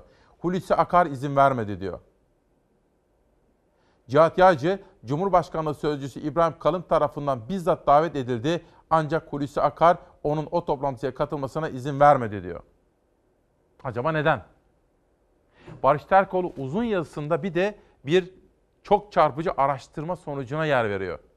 Araştırmacı gazeteci Barış Terkoğlu diyor ki, FETÖ'nün yayın organı tarafın arşivini, FETÖ'nün yayın organı tarafın arşivini taradığımda bir gemide nasıl oluyorsa yapılan bir ses kaydına dayanarak Cihat Yağcı'nın daha o yıllarda hedef alındığını görmem sürpriz olmadı. Yani Cihat Yağcı zamanında FETÖ'nün de hedef tahtasına oturttuğu bir isimmiş efendim.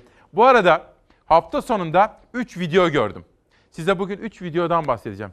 Bir tanesi Ankara'da Seymen oynuyorlar. İnanılmaz bir video. Bir tanesi İran'da hayatın sevgi, saygı, anlayış içerisinde geçirilmesini gereken bir dakikalık ödüllü bir video. Bir de Cumhurbaşkanı Erdoğan'a çok yakın ve ona olan bağlılık ve sadakatin her fırsatta dile getiren BMC'nin sahibi Ethem Sancak ve Aydınlık Grubu, Aydınlık Grubu'nun lideri Doğu Perinçek beraber yeni yıl kutlamasında türkü söylediler. Mikrofonu Ethem Sancak'a bırakacağım. O bir bize Kürtçe. Sen Borani'yi biliyor musun? Borani. Tabii doğru arkadaştan sonra söylemek çok zor benim için. O her ş- politikada olduğu gibi müzikte de usta. Onun için sürçülisanımı affedin. Ben sizinle 70'li yılların Türk-Kürt kardeşliğini simgeleyen ve bu beraberliği ifade eden çok güzel bir folklorik türküyü dillendirmeye çalışacağım. Eminim çoğunuz bilirsiniz.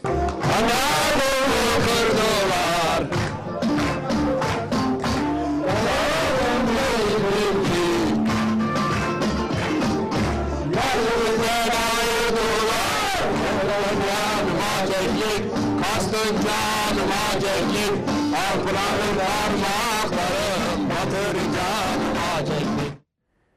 Kimler kimlerle beraber dediniz mi efendim? Yani Türkiye o kadar enteresan bir memleket ki şaşar kalırsınız. Ve en son Güneş gazetesinde asker hazır haberiyle sizlere manşet sunmuştum. Oradan geçelim bir güne. Yılbaşı sepeti nasıl dolacak? Yurttaşlar 2020'ye girerken oldukça zorlanacak. 5 yıl önceki 261 liralık yılbaşı sepetinin bugünkü değeri 579 lirayı buluyor. Ozan Gündoğdu çarşıya pazara gitmiş ve bir yılbaşı sepetinin nasıl dolduğunu, daha doğrusu nasıl doldurulamayacağını gözler önüne sermiş efendim. Bir haber daha gelsin bir günden sonra Milliyet Gazetesi'ne geçeceğim. Bu arada hafta sonunda siz ne yaptınız efendim hafta sonunda? İyi vakit geçirdiniz mi? Ben Sekreter isimli tiyatro oyununa gittim. Ahmet Güneştekin'le Plevneli'de bir açık mülakat yaptık izleyenlerin de katılımıyla. Her birinden haberleri sizlere aktaracağım. Bu arada annem de geldi. Hatta Çağdaş Yaşamı Destekleme Derneği Başkanı ile annem de tanıştılar. Onun da sizlere selamları var. Her ikisinin selamları var. Onları da sizlere söylemiş olayım. Yani Çalarsat ailesinden haberleri sizlere aktaracağım. Diyanet'in dergileri 5 milyon liraya basıldı. Mustafa Mert Bildircin. Bütçe bakımından birçok bakanlığı geride bırakan Diyanet'in yayıncısı olduğu 3 derginin bir yıllık basın masrafı 5 milyon lirayı geçti diyor.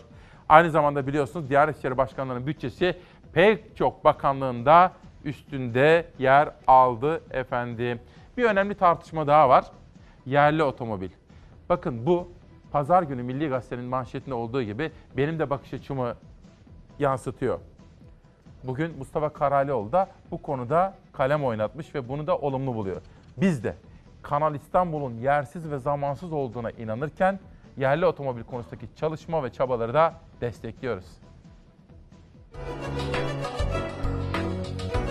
Fiyat vermek ticari anlamda hem doğru değil, iki buçuk sene sonrası için mümkün de değil. Türkiye'nin 60 yıllık hayali ilk elektrikli yerli otomobili herkesin göğsünü kabarttı. Tasarımı beğeni topladı ama görücüye çıktığı günden itibaren en çok da fiyatının ne olacağı merak konusu. CNN Türk'te Hakan Çelik'e konuşan Türkiye'nin otomobili girişim grubu CEO'su Mehmet Gürcan Karakaş fiyat vermek doğru olmaz dedi sadece ipucu verdi. Böyle bir otomobil bugün piyasada Pazar payı almak isteseydi kimden pazar payı alır diye bakarız. Konumlandırmamızı o şekilde yaparız. Tüm dünyada bu otomobili yollarda gördüğümüz gün hedefimize ulaşmış olacağız. Hedef dünya piyasası. O yüzden yerli otomobilin fiyatı da aynı donanıma sahip piyasada satışa sunulan otomobillere göre belirlenecek.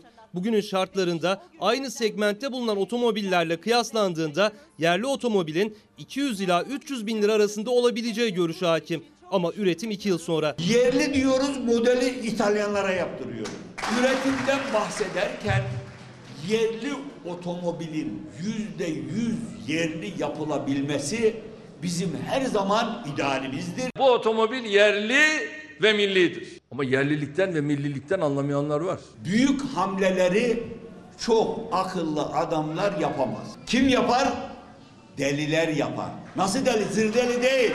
İşinin delisi olan insanlar yapar. Bir hava oluşturdu. Herkes yerli arabadan yana mısın değil misin? Yanayız ya. Saadet lideri Karamollaoğlu da yerli otomobile desteğini açıklarken işi ehline verin diye seslendi. Projeye destek ön siparişlerle de kendini gösteriyor. Emniyet Genel Müdürlüğü jandarma ve polis araçlarını yerli otomobilin görseliyle paylaştı. İmamoğlu da güçlü bir sipariş sözü verdi. Bilimin ve aklın olduğu her şeyi alkışlarız, mutlu da oluruz. Umarım ülkemizin bir yerli aracı olur. E olduğunda ne olur? İstanbul Büyükşehir Belediyesi araçlarını oradan alır. Siparişler başladı iki sene sonrası için. Her şey Sayın Cumhurbaşkanı tarafından yapılıyor. Arkadaş ya sen ne makine mühendisisin ne de bu fabrikayı kuracaksın. Açık net söylüyoruz. Bu fabrikayı kim kuracak? Gemlik'te silahlı kuvvetlerimize ait olan 4 milyon metrekarelik bu alanın 1 milyon metrekaresini buraya tahsis edeceğiz. Haber alınır alınmaz tüm emlakçıların telefonları susmak bilmiyor. Cumhurbaşkanı Erdoğan'ın yerli otomobilin fabrikası Bursa Gemlik'te olacak açıklamasının ardından ilçede gayrimenkul piyasası da hareketlendi. fiyat artışları ve konut patlaması olacağını düşünüyoruz. O çağrımı yenilemek istiyorum. 75 milyar varsa bizde şimdi Diyarbakır'a, Şanlıurfa'ya, Trabzon'a, Gümüşhane, Giresun, Karadeniz'e bir tane, Akdeniz'e, İç Anadolu, Sivas'a mesela, Kastamonu'ya, Yozgat'a mesela, Kütahya'ya işsizlikten kırılıyor insanlar. Bir tane de Trakya'ya fabrikalar kuralım diyorum. Çağrımı yenilemek istiyorum. Benim annemin bugün doğum günü adı Güler. Hediye istemem İsmail'im kutlasın diyor. Arkadaşıma da çok teşekkür ediyorum. Güler anne doğum gününüz kutlu olsun efendim. Hayırlı evladınız sizin doğum gününüzde kutluyor buradan. Onu da söylemiş olalım. Bir eleştiri var. Eleştiriyi de okuyacağım. Bir gün gazetesinden bir haber daha var mı?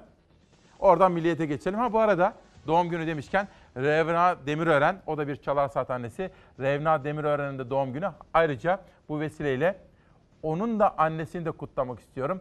Revna Hanım'ın annesi de yakında torununun çocuğunu görecek efendim. Onlar da torun bekliyorlar. Çalar Saat ailesinden o haberi de sizlerle mutlulukla paylaşmış olalım. Bir gün gazetesindeki o manşetten sıra geldi Milliyet'e.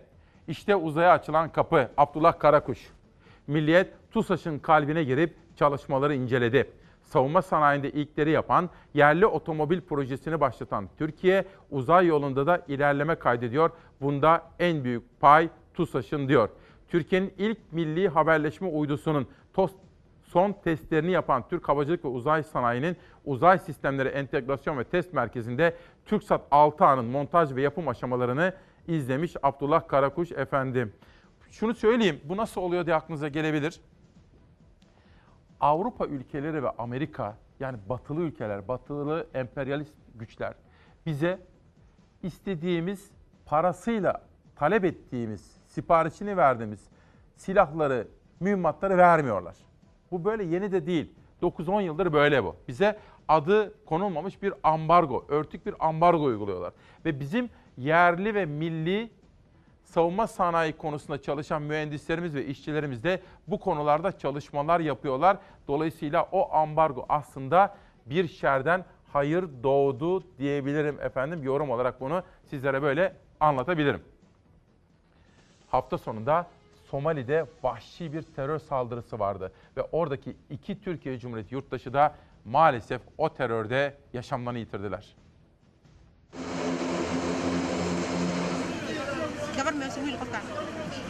Terör bir kez daha çirkin yüzünü gösterdi. Somali'yi sarsan saldırıda 90 kişi hayatını kaybetti. Ölenler arasında iki Türk vatandaşı da vardı. Cenazeleri Türkiye'ye getirildi. Somali'nin başkenti Mogadishu'da cumartesi günü yaşandı kanlı saldırı. Kentin en işlek noktasında üniversite öğrencilerini taşıyan otobüsün geçiş sırasında bomba yüklü araç patladı. Patlama sonrası ard arda ölüm haberleri gelmeye başladı. Ölü sayısı 90'ı aştı. 150'ye yakın insan yaralandı. Terör saldırısında iki Türk de hayatını kaybedenler arasındaydı. Cenazelerini almak için Türk Hava Kuvvetleri'ne ait askeri uçak Somali'ye gitti. İki Türk vatandaşının cenazesini teslim alan uçak Ankara'ya geldi. Cenazeler ailelerine teslim edilmek üzere hastaneye götürüldü. Somali'den Türkiye'ye de 16 yaralı kişi tedavi için getirildi. Çeşitli hastanelere sevk edilerek tedavilerine başlandı. Şimdi Fatma Hanım da diyor ki ne, ne kadar güzel diyor. Acısıyla tatlısıyla Çalarsat ailesinden haberleri de veriyorsunuz diyor. E tabi. Hafta sonunda Sanatta Engel Yok Derneği yöneticileriyle buluşmak üzere gitmiştim bir yere. Orada Kandilli'nin kızları vardı. 50. mezuniyet yılını kutluyorlardı. Kandilli'nin altın kızları fotoğraflarını çektik. Sizlere göstereceğim. Ama haklı bir eleştiri var efendim. Hani bakın ben diyorum ya bu 75 milyar dolarla biz fabrikalar kuralım, işsizliği önleyelim, istihdamı artıralım diyorum ya. Mehmet İnal Kolburan diyor ki İsmail Bey, mevcut şeker fabrikalarını bile satan, özelleştiren bu hükümetten siz yeni fabrikalar kurmasını mı bekliyorsunuz diyor. İnşallah ben yanılırım diyor Mehmet İnal Kolburan Twitter'daki mesajında efendim. Dünyadaki gelişmelere de bir bakacağım. Film gibi bir olay meydana geldi. Ukrayna ile Rusya arasında. İleride galiba filmi yapılır. Ve burada esir değiş tokuşu yapıldı efendim. Biliyorsunuz Ukrayna Ukrayna ile Rusya arasında da muazzam bir rekabet var. İlerleyen dakikalarda da bir barbar saldırı vardı. Hanua biliyorsunuz orada New York'ta bir saldırı, bir bıçaklı saldırı meydana geldi ve orada da dinler arası hoşgörü, insanların birbirinin inançlarına, değerlerine saygı nerede kaldı? İşte Amerika bu konudaki vahşeti ve neden böyle oldu sorusunun yanıtını arıyor. Onun da haberini biraz sonra sizlere anlatacağım. Ama önce hangisini veriyoruz? Öyle mi? Aa, söylesenize. O zaman bunu geç. Ben bunu bu hazır değil mi? Bir dakika öbür hazır değil mi? Ukrayna ile olan şey. Onu sorar mısın? Hazır değil. Peki. Değiş tokuş yapıyoruz efendim. Olabilir. Biraz sonra o hazır olduğu zaman onu sizlere aktaracağım. Bakın bu da ikisini hazırlattık çünkü nasıl olsa. Bir kanser, antisemitik saldırı Amerika'yı vurdu diyor. Ve burada her zaman şunu konuşmamız gerekiyor. Birbirimizin inancına, birbirimizin değerlerine saygı göstermek en temel insani vazifemizdir. Eli bıçaklı saldırgan Yahudilerin bayramı Hanuka kutlaması sırasında hahamın evine girdi dehşet saçtı. 5 kişiyi yaraladı. Amerika Birleşik Devletleri'nin New York kentine 40 kilometre uzaklıktaki Monsey'de yaşandı saldırı. Yahudiler Hanuka bayramını kutluyordu. Sinagog yakınlarında evi olan haham ve ailesi de evlerinde bayramı kutluyordu. Eline büyük bir bıçak alan saldırgan hahamın evine girdi. Etrafa saldırmaya başladı. 5 kişiyi bıçakla yaraladı. Saldırgan daha sonra kaçmaya çalıştı. Polis erken davrandı. Saldırganı kıskıvrak yakaladı. Gözaltına aldı, sorgusuna başladı. Yaşanan saldırıyı New York valisi ülke içi terörizm eylemi olarak tanımladı. Amerika Başkanı Trump da Yahudi düşmanlığına karşı hepimiz bir araya gelmeliyiz mesajını paylaştı. İşte böyle dop dolu bir gün ve gündemle sizlere aktarmaya çalışıyorum.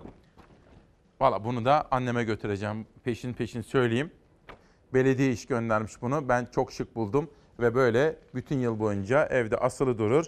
Aylar değiştikçe ama atamız burada durur. Belediye işe de bunu gönderdikleri için teşekkür ediyorum. İki kitap ve sosyal medyadaki gündem maddeleri. Türkiye'de seçim sistemleri Burak Job incelemiş, araştırmış, yazmış ve bana da imzalayarak yollamış. Çok teşekkür ediyorum. Türkiye'de seçim sistemleri. Aslında tam demokratik bir ülke olmak için parti içi demokrasi, seçim sistemi, siyasi partiler yasası, lider sultasını önleyecek sistem hiç bunları konuşmuyorlar değil mi? Çünkü böylesi işlerine geliyor. Lider ne derse o. milletvekilleri ellerini kollarını kaldıracaklar. Keşke bunları konuşsak. Seçim sistemi ve siyasi partiler sistemi. Ve Sevcan Deniz Kesmen'den yeni çıkan bir kitap. O da bana imzalı olarak geldi. Bugün de 16 ayrı kitaptan size özet tanıtımlar yapacağım efendim. Ve bir fotoğraf, bu fotoğrafın aslında Emre Özpeynirci dikkatini çekiyor bakın. İşte yerli otomobil ekibi fotoğrafa baktıkları zaman çok sayıda kadın görünce Ahu Özyurt'ta haklı olarak ne çok kadın mühendis var bayıldım diyor. Biz de hem Koç grubunun Mustafa Koç çok dikkatle yakından takip ederdi. Hem de Gülseren Özdemir, rahmetli Gülseren annemin kızına emanet etmiş olduğu Limak'ta, Limak'ta bu konuyu çalışıyor Ebru Özdemir. Kadın mühendis sayısını da arttırmamız gerekiyor efendim. Bu çok önemli bir konu. İbrahim Uslu, iktidar ısrar edip de Kanal İstanbul'u yapamazsa İstanbul'da ikinci kez mağlup olacak. Eğer yaparsa da seçim kaybettiği İstanbul ve diğer metropol seçmenlerinin tepkisini daha çok çekecek. Kanal İstanbul iktidar için kaybet kaybet durumu olmaya aday diyor. Ben de böyle düşünüyorum çok açık. Kanal annem de bana soruyor. Şimdi annemi ben yılbaşı için davet ettim. İstanbul'a gelmeyi sevmiyor. Şöyle diyor Ankara'daki gibi tek başıma çıkıp dolaşamıyorum. Anne gel dedim yılbaşına beraber olalım 3-4 gün. Orada niye ısrar ediyorlar oğlum dedi. Yapabilecekler mi diye sordu da dün.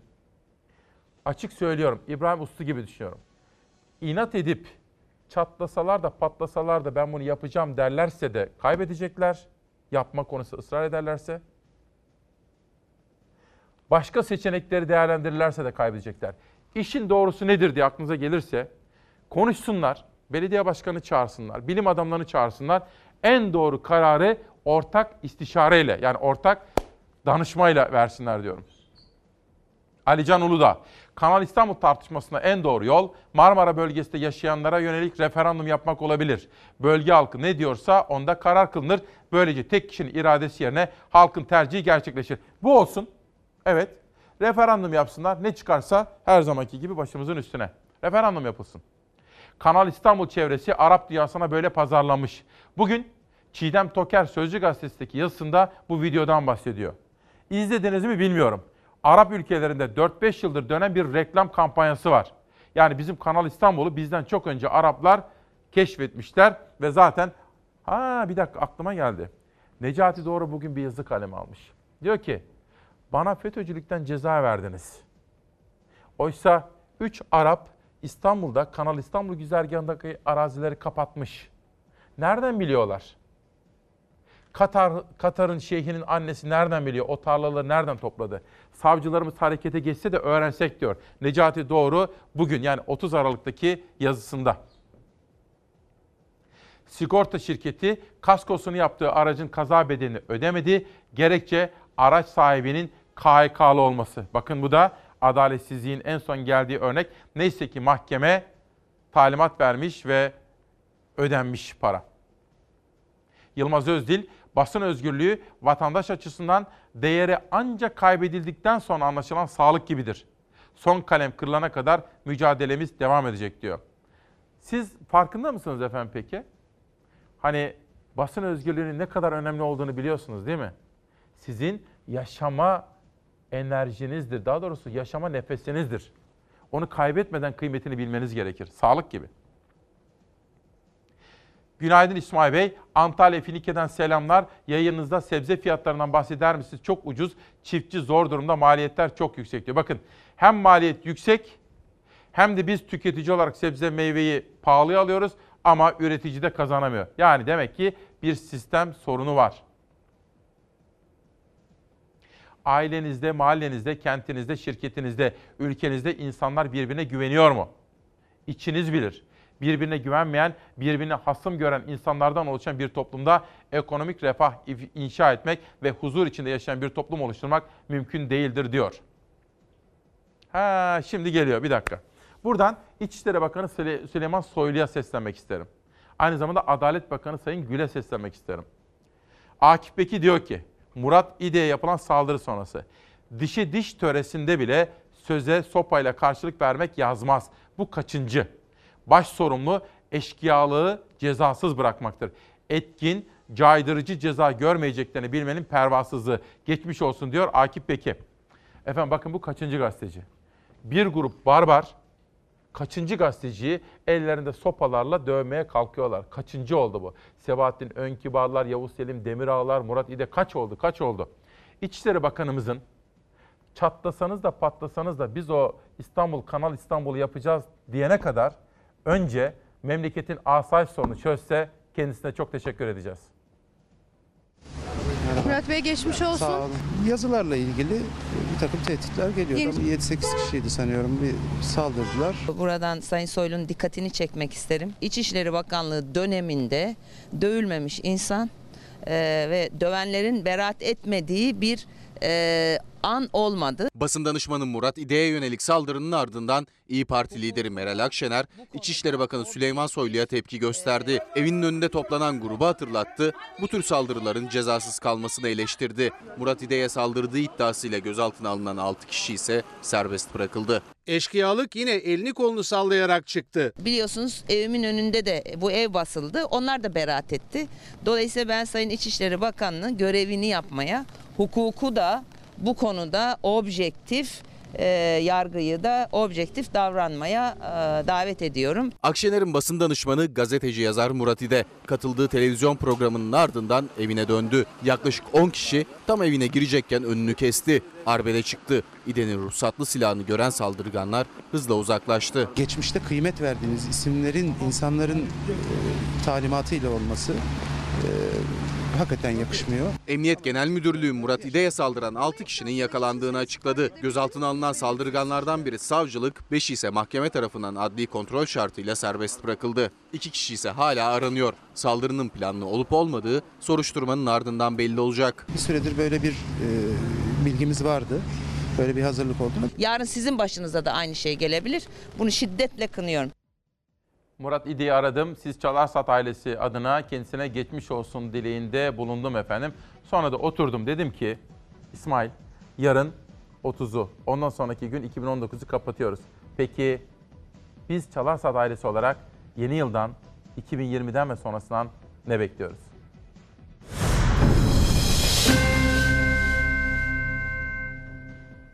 Yıl 2020 ve ondan sonrası.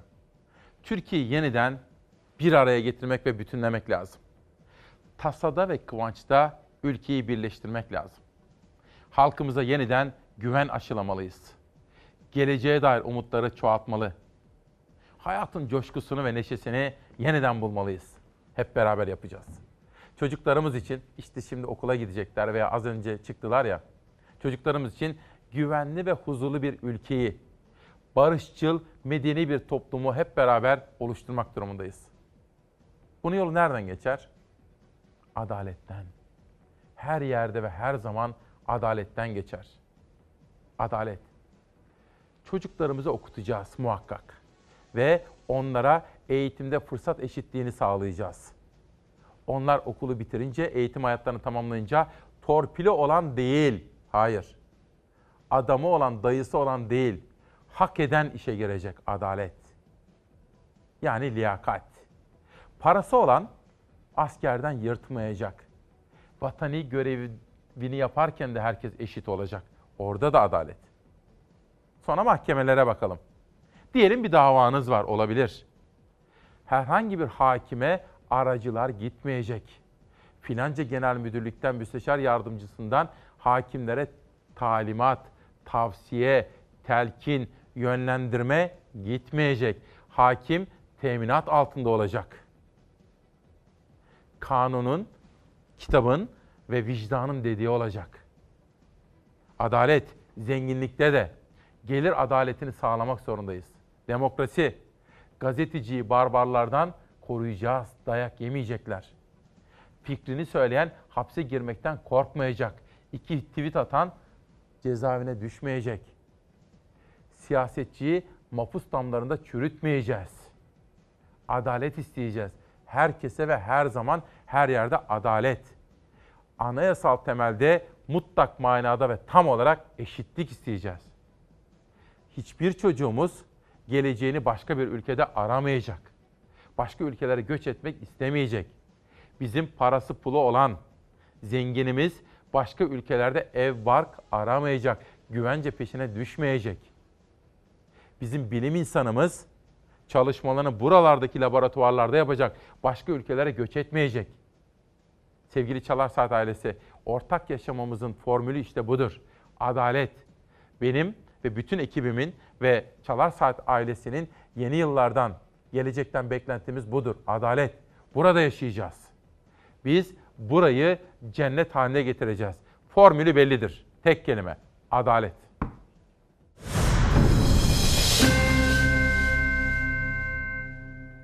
Yeni yıl neler getiriyor acaba? Mesela Çalar Saat gazetesi de bugün ileride çocuklarımızın temiz bir ülkede yaşaması için 2020'de yeni yılda çevre kirliliğine verilecek cezalarla ilgili haberler var. Biraz önce sunmuştum. Yere çöp atmanın cezası 351 lira. Gürültü yapmanın, yani mesela komşu gürültü yapıyor, aşırı gürültü yapıyor. 1461 lira cezası var. Hava kirliliğine sebep olan işletmelere verilecek cezalar da 89 bin liraya yükseltilmiş oldu. Yetmez ama evet diyorum. Bir de trafikte dikkat. Trafik cezaları da can yakacak.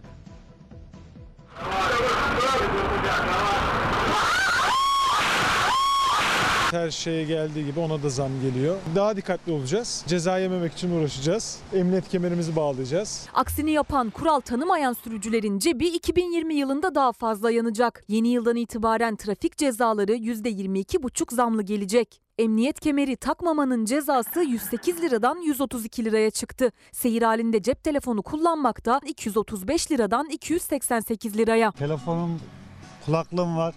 Her zaman kulaklık kullanırım. Kesinlikle telefon elime bile almıyorum. Direksiyon başında hiç cep telefonuyla konuştuğunuz oluyor mu? Oluyor. ama yasak.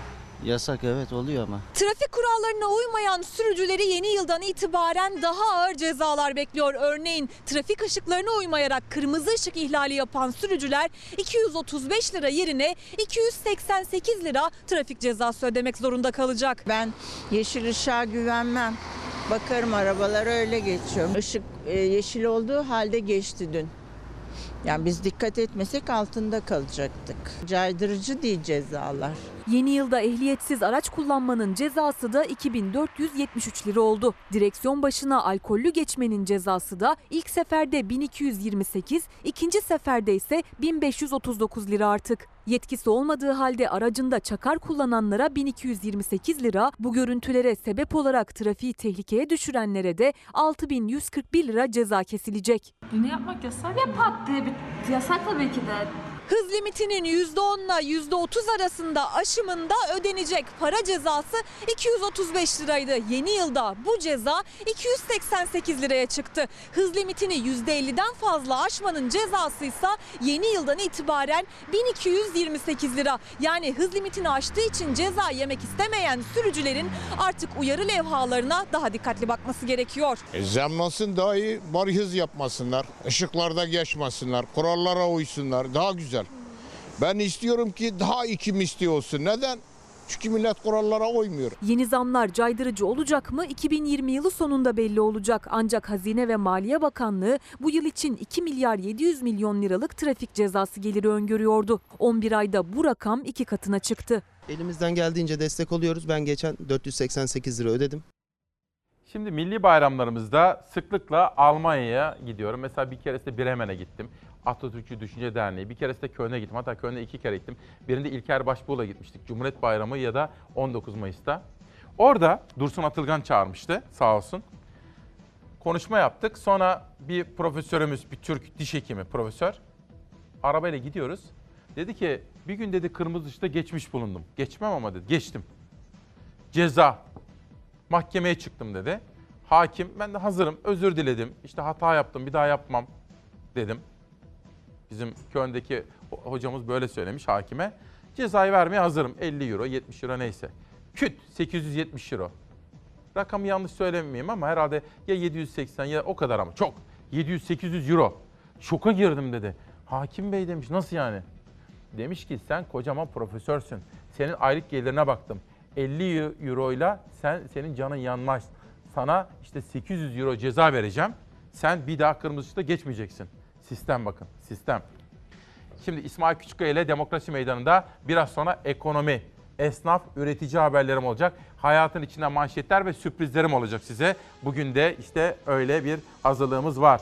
Şefik Kahraman Kaptan, müziğin yüce gönüllü şövalyesi Mehmet Başman, Sevda Cenap At Müzik Vakfı yayınları, bizzat da tanıma onuruna eriştiğim değerli bir insandır.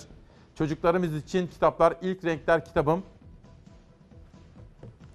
Turgay Akpınar, Canparem.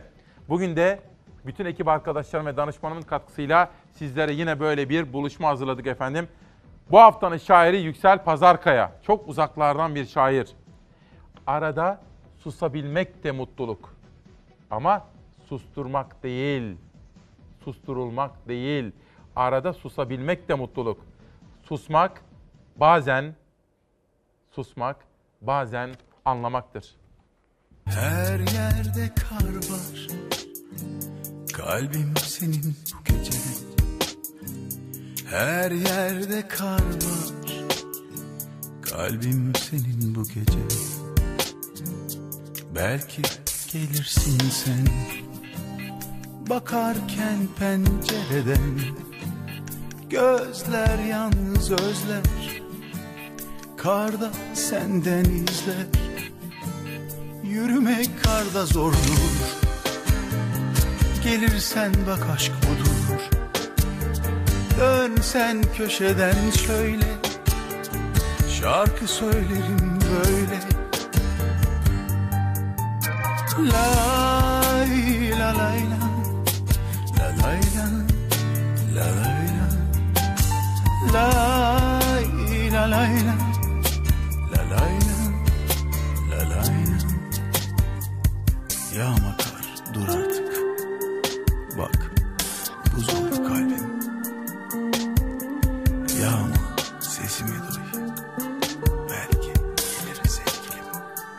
Gözyaşım dur düşme.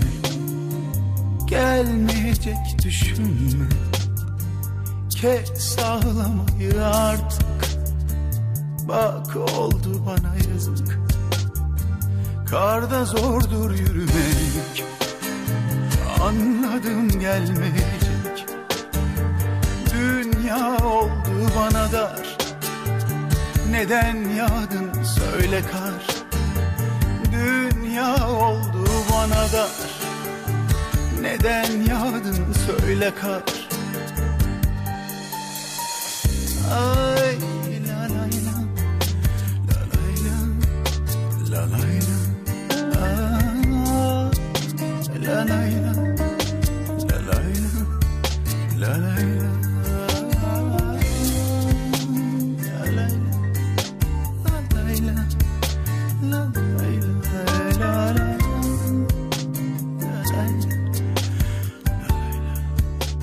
30 Aralık 2019 günlerden pazartesi İsmail Küçükkaya ile Hakikat Yolculuğundasınız efendim. Şimdi şu ana kadar verdiğim hiçbir haberi tekrar etmeden sizlere ülkenin gerçek meseleleri hakkında yepyeni bir bakış açısı sunmaya gayret edeceğim. Ve demokrasiden yanayız dediğim bu sabahta işte şimdi gazete manşetleri gelsin efendim. Gazete manşetlerinde ekonomi, üretici, esnaf, ve bu konularda ekonomiye dair manşetleri sizlere aktarma imkanı bulacağım efendim. Biraz sonra önemli haberlerle başlayacağım. Geçen hafta belli oldu. Asgari ücret sizce yeterli mi? Asıl sorun özel sektörde işler yolunda gitmediği için, işsizlik arttığı için maaş zamları özel sektörde enflasyon kadar olmadı. Bu makas daralmaya başladı. Ortalama 3500 lira alıyorum. Asgari ücrette zaten 2020 lira. Evet, hiçbir farkımız yok. Asgari ücretle özel sektördeki diğer ücretlerin arasındaki makas daralıyor. TÜİK 2018'de ortalama yıllık kazancın brüt 49 bin lira olduğunu açıkladı. Yani aylık 2914 lira. 2018'de asgari ücret 1603 liraydı. Ortalama maaş bu rakamın yalnızca 1300 lira üstüne çıkabildi. İkisi de artıyor ama bu o kadar yavaş artıyor ki özel sektör kazancı asgari ücretle ona daha da yakınlaşmış oluyor. Türkiye İstatistik Kurumu'nun 4 yılda bir açıkladığı rakamlara göre asgari ücretin ortalama maaşı oranı 2018'de %55'ti. 2019'da %62'ye yükseldi. Yani asgari ücret ortalama maaşa gittikçe yaklaşıyor. Biliyoruz ki 2018 senesi kötü bir seneydi ve maaş zamları özel sektörde iyimser tahminle %10'larda kaldı. Yani birçok şirket, birçok kurum e, bu zammı yapmadı. %10 arttı artmış olsa 2914 liralık ortalama kazanç 3247 lira olmuş diyeceğiz. Asıl sorun şu. Asgari ücretli 2018'de ortalama kazancın %55'ine tekabül eden bir para elde, elde ederken %62'sine. Ekonomi uzmanları asgari ücret ortalama maaş arasındaki makasın yeni yılda daha da daralmasını bekliyor. Çalışanlarsa zamdan yana beklentilerini bir yana bıraktı. En azından vergi yükünü hafiflemesini istiyor. Tamam askeri ücret almıyoruz ama askeri ücret gibi vergimiz kesiliyor. Benim maaşımdan toplam şu an 8 lira para kesiliyor. O 4600'den 8 lira düşün. Zaten asgari ücretle dengeleniyoruz. Gelir yetmeyince de borçlanılıyor. CHP'nin raporuna göre tüketiciler yeni yılda yaklaşık 584 milyar liralık rekor kredi ve kredi kartı borcuyla giriyor. Bankaların kara listesinde olanların sayısı da 3 milyon 763 bin kişi. Kazanmıyoruz, gidiyoruz. Dibe vuruyoruz. Giderlerimiz gelirlerimizden çok fazla. Aslında iktidarın, muhalefetin veya gazetecilerin görevi sizin gerçek sorununuzu gündeme taşımak. Mesela şu anda dükkanı açan esnaf kardeşim, tekel bayileri olsun, bakkallar, kuaför salonları, çorba salonları, lokantalar, bütün esnaf kardeşim ve üretici. En önemli gündem siz olmalısınız. Ülke sizi konuşmalı. Bence. Hürriyet gazetesinin manşetiyle devam ediyorum. FETÖ'nün kasası 10 milyar dolar. TMSF Başkanı çok konuşan birisi değildir. Bugün konuşmuş ve Hürriyet'te çok önemli açıklamalarda bulunmuş. TMSF Başkanı Muhittin Gülal, darbe girişimi öncesinde FETÖ'nün sahip olduğu korkunç ekonomik gücü rakamlarla Hürriyet'e anlattı. Gazetenin iç sayfasında da çok detaylı bir analiz var efendim. Ve FETÖ'nün o muazzam ekonomik imparatorluğu nasıl yönettiğini ve suç unsuru gelirlerle neler yaptığına dair analizler var. Rakam rakam şirket ve holding olarak FETÖ 10 milyar dolarlık yapıyla finanse ediliyordu diyor TMSF Başkanı. Bugün çok konuşulacağını, ekonomi kulislerinde çokça tartışılacağını düşündüğüm bu manşetiyle efendim. Hürriyet'ten geçelim. Bakalım hangi gazete var? Evrensel Gazetesi. Silikozis olduklarını işe başvurunca öğreniyorlar. Aydın Çine'de yaptıkları iş nedeniyle silikozis hastalığına yakalanan madenciler bu nedenle işten atılıyor. İşçiler silikozis olduklarını yeni bir iş başvurusunda istenen sağlık raporlarıyla öğreniyorlar. Sosyal devlet diyoruz ya her fırsatta. Çalışma hayatının da güvenli ve güvenceli olması gerekiyor. Öyle esnek çalışma falan değil. Güvenli ve güvenceli olmak gerekiyor. Asgari ücrete biraz daha yakından bakacağız. İşçi istiyoruz, işçi fazla mesai yapmak istiyor. Daha fazla çalışmak istiyor. Hiçbir işçi ki fazla çalışmak istemez yani. Şimdi örnek vereyim ben burada 12 saat çalışıyorum.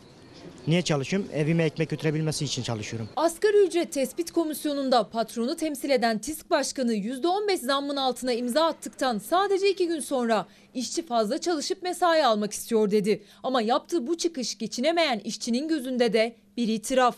Kesinlikle komik buluyorum. Zevk için mi yapacak insanlar bunu? Açık hava kış aylarında özellikle sabahtan akşama kadar yani 6 saat 8 saat dahi çok olmak varken bunun üzerine bir 7-8 saat, saat daha koyunca insanın eve gittiğinde her şeyden vazgeçmiş oluyor. Annemden örnek vereyim ben şahsen bir saat bile fazladan çalışmak istemem. Benim aldığım ücret bana yettikten sonra ben niye mesaiye ihtiyaç duyuyorum? Ya Allah'ını seversen 2300 lirayla kim geçinir? TİSK dediniz fazlası olursa diyor ekonomi bilmem ne olur işçi çıkartmaları çok olur. Niye?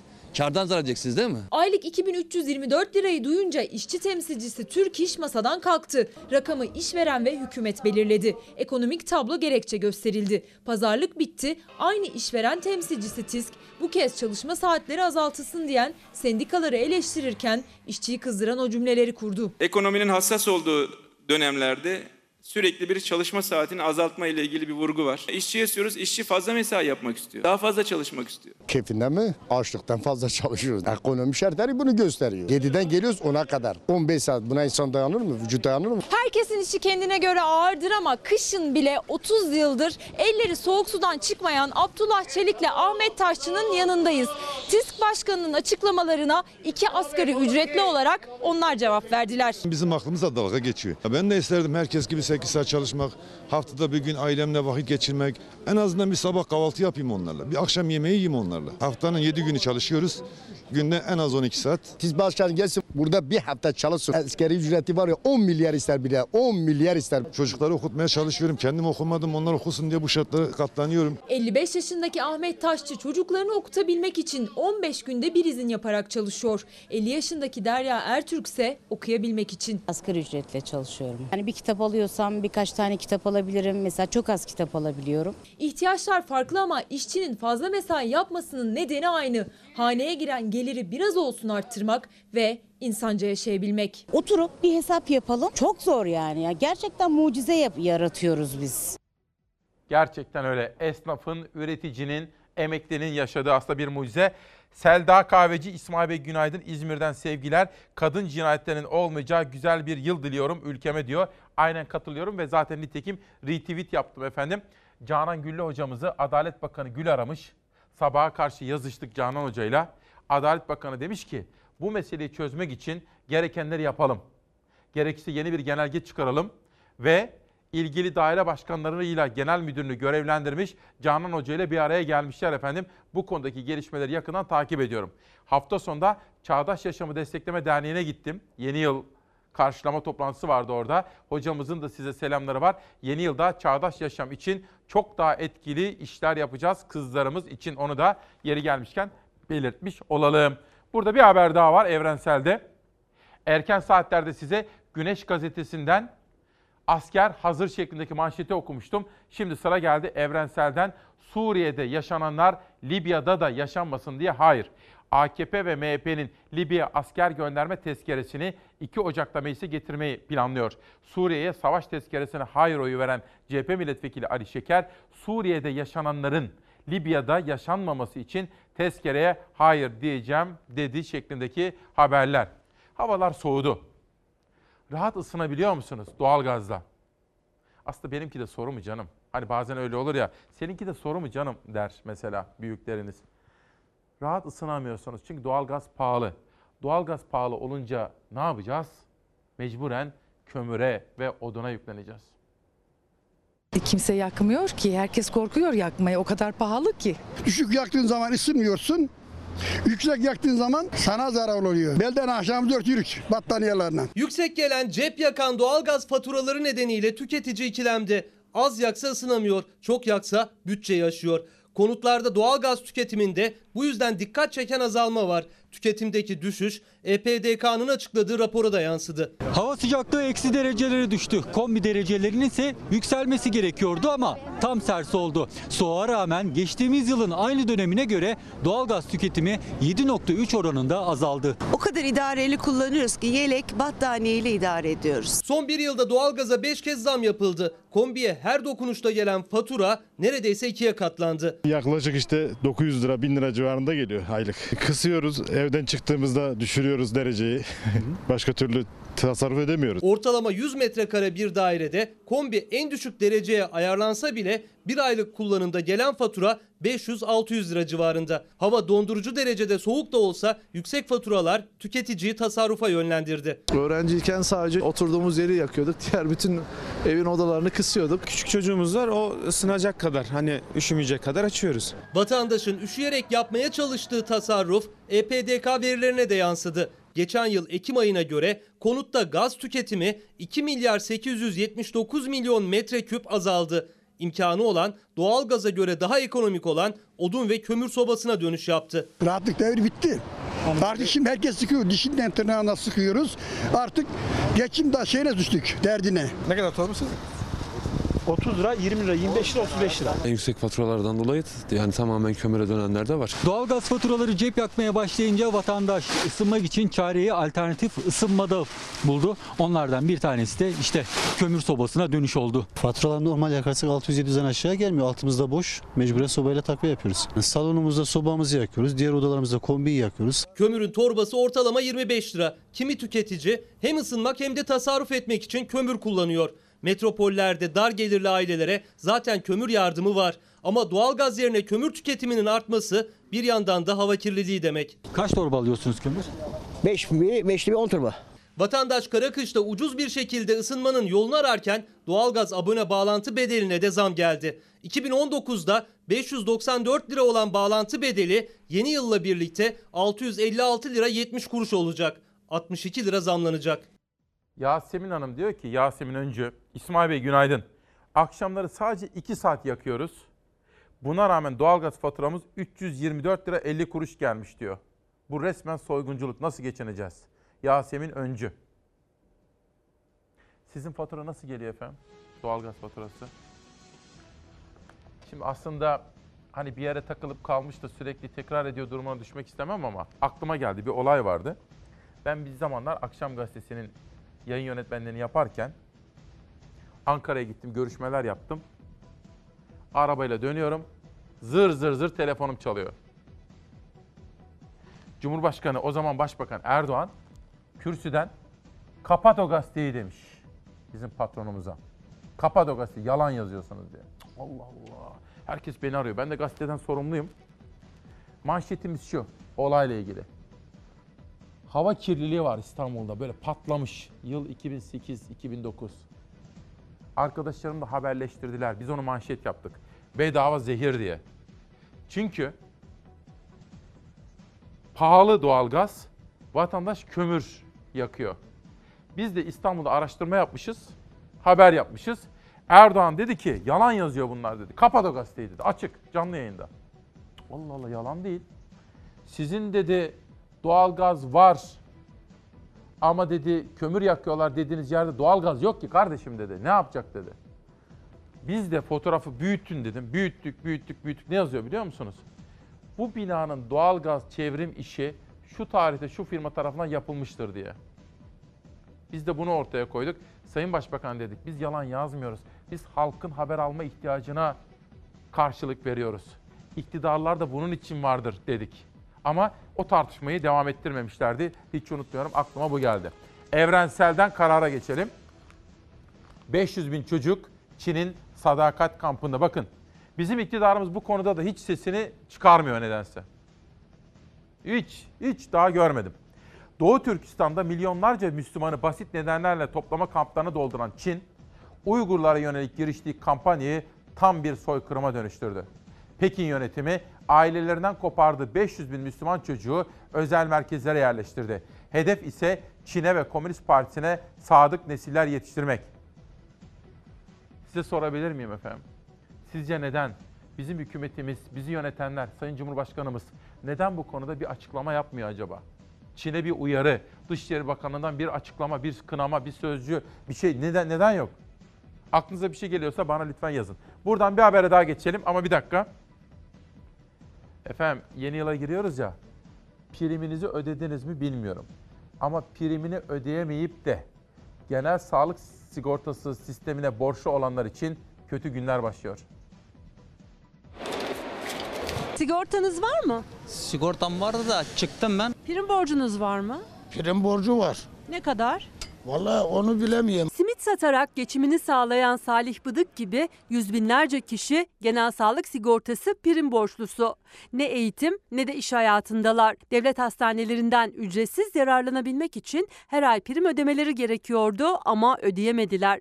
Borçlandılar. Yaklaşık 5 milyon kişi yeni yılda hastane kapısından dönecek. Çünkü borçlarına rağmen sağlık hizmetinden faydalanabilmeleri için tanınan süre yılın sonunda doluyor. Yetmiyor. Yetse zaten ödeyeceğim. Yaracı yarı dok dolaşıyor işte. Paran varsa gideceksin yoksa öleceksin. Son iki yıl içinde tam 3 kez ertelendi. Seçimlerden önce prim borcu olanların 31 Aralık'a kadar sağlık hizmetinden yararlanmasının önü açıldı. Ancak hala milyonlarca kişinin borcu var. Eğer yeni bir af çıkmazsa 1 Ocak'tan itibaren prim borcu olanlar sağlık hizmetinden yararlanamayacak. Sigortanız var mı? Yok. Sağlıktan nasıl faydalanıyorsunuz? Yeşil kart. Yeşil karttan yararlanabilmek için haneye giren aylık gelirin brüt asgari ücretin üçte birinden az olması gerekiyor. Fazla olanlar devletin sağlık hizmetinden yararlanabilmek için 76 lira 75 kuruş prim ödemek zorunda. 6 aydır çalışmıyorum. İş arıyoruz. Ben en son sigorta prim borcumu öderim zaten. Önce boğazıma ya da çocuğuma bakacak yaşam alanımı düzenlerim. Yeşil kartınız var mı? Yok. Gelirim de yok. Burada da kalıyoruz işte sürünüyoruz buralarda. SGK'ya göre Türkiye'de 9 milyon kişi eski adıyla yeşil kartlı. Yani genel sağlık sigortası primlerini devlet ödüyor. Prim borcu olanların sayısı ise 6 milyon 400 bin kişi. Bir kısmı yapılandırma için başvurmuştu. Ancak yaklaşık 5 milyonuna yeni bir düzenleme yapılmazsa devlet hastanelerinin kapıları kapanacak yeni yılda. Sağlık ücretsiz olmalı. Yani herkesin çoluğu çocuğu var. Bugün kimsenin başına ne geleceği belli değil. İstanbul Tabip Odası da hükümeti düzenleme yapmaya çağırdı. Sağlık hizmetinden tüm vatandaşlarımızın erişebilir, ulaşabilir bir şekilde e, faydalanması gerektiğine inanıyoruz. Sosyal devlet. Bugünkü konumuz bu. Yani sosyal devlet devletin anayasadaki tanımlamalarından biridir. Herkese eğitim ve sağlık gibi sosyal hizmetleri bedava vermekle mükelleftir devletimiz efendim. Hüseyin Bozkurt, İsmail günaydın. Aklım almıyor. Ben yaşam boyu abonesi oldum ama bunlar bizden hem saat hem de gaz bağlamak için dünyanın parasını alıyorlar. Tuhaf değil mi diye soruyor Hüseyin Bozkurt efendim. Karar Gazetesi'ndeki Çin'in Uygur'daki mezalimine ilişkin manşet ve Ankara'nın bu konudaki sessizliği oradan geçelim. Pencere gazetesinde bu cezanın yatarı var diyor. Bakın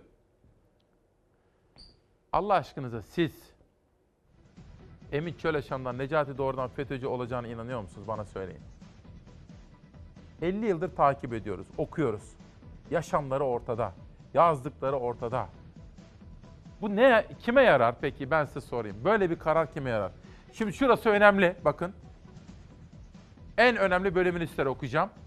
Emin Çöleşan diyor ki verilen cezamız terör cezası olduğu için artırılmış ve 5 yıl 8 ay olmuş. Sonra bazı indirimler yapılmış ve net 3 yıl 6 ay 15 gün olmuş. Ve bu cezanın yatarı var. İstinaf Mahkemesi'nde ve Yargıtay'da onandığı takdirde durum şöyle. Yaklaşık kabaca söylüyorum 2 yıl hapis yani cezaevi. Emin Çöreşan, Necati Doğru FETÖ'cülükten cezaevinde yatarsa bu kimin işine gelir? Günün sorusu bu olsun. Bir başka gündem, Necati Doğru bugün bir yazı kalemi almış. Diyor ki, bize bu cezaları veren hakim ve savcıya sesleniyorum. Biz doğru bildiğimizi söylemeye, yazmaya devam edeceğiz de. Üç Arap, bir de Katar şeyhinin annesi gelmiş. Kimden duydularsa, nasıl haberleri olduysa, hangi güvercin onlara haber uçurduysa İstanbul'dan tarlaları toplamışlar ve o tarlalar İstanbul güzergahında çıkmış. İyi mi? Savcıları göreve çağırıyorum. Kamunun hakkı, yetimin hakkı için diyor Necati Doğru. Çok bambaşka bir yerden bakmış. 30 Aralık 2019 tarihli yazısında efendim. Peki mesela Emin Çöleşan'ın yıllar yılı mücadele ettiği isimler vardır. Karşılıklı kavgalar ama böyle yazıyla, sözle kavgalar. Bazen mahkeme koridorlarında. Emin Çöleşan bile rahatsız oldu bu karardan.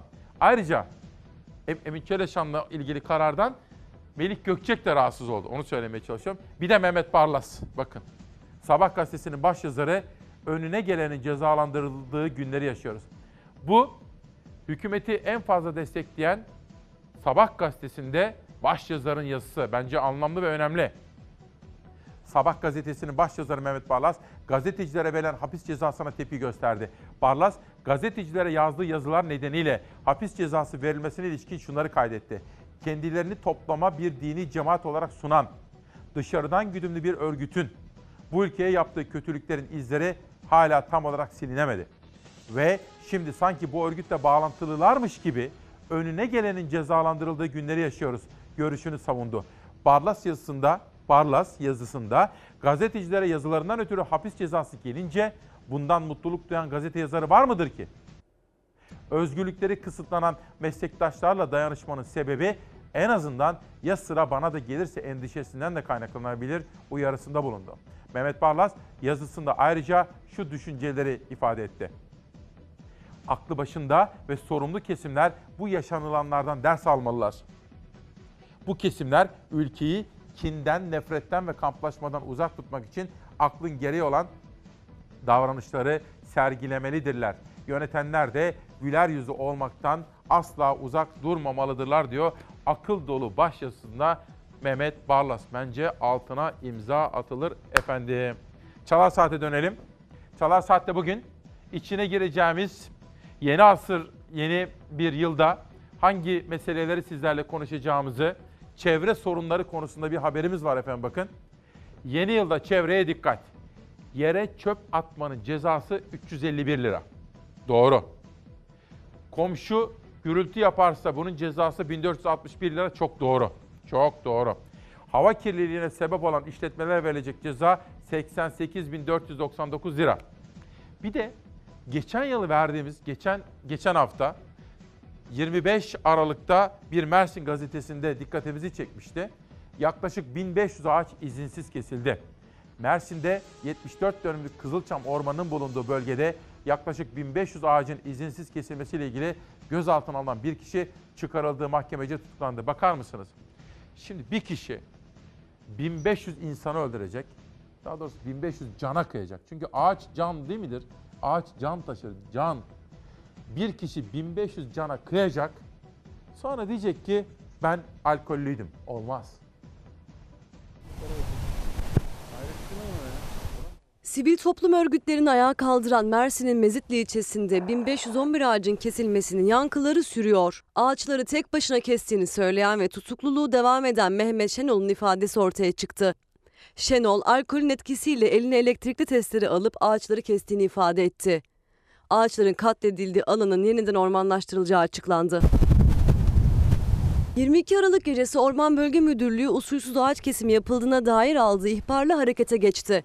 Orman muhafaza memurları 74 dönüm alanda ağaçların diplerinden kesildiğini tespit etti. 150 yataklı devlet hastanesi ile 50 ünitelik ağız ve diş sağlığı merkezi yapılacak yerin yanındaki bölgede kesildi ağaçlar.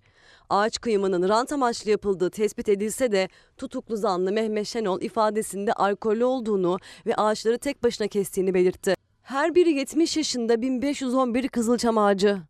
Alkolün etkisiyle bütün ağaçları kendisinin kestiğini ifade eden Mehmet Şenol tutuklandı. Pişmanım dedi, beraatini istedi. Mersin Orman Bölge Müdürlüğü'nden yapılan açıklamada alanın yeniden ormanlaştırılacağı ifade edildi. Araziyi açmak için dikilen 1600 limon ve diğer meyve ağaçlarının da sökülerek yerine çam türlerinin dikileceği vurgulandı. Yazık değil mi, günah değil mi? Bunun cezası mutlaka ağır olmalı efendim. Biz de bu konuyu takip edelim. Demokrasiden yanayız dediğimiz bugün de dünyadaki gelişmeler. Az evvel sizlere sunmuştum. Dışarıdaki iki haber vardı. Bir tanesi Ukrayna ile Rusya arasındaki esir değiş tokuşu yani takasıydı.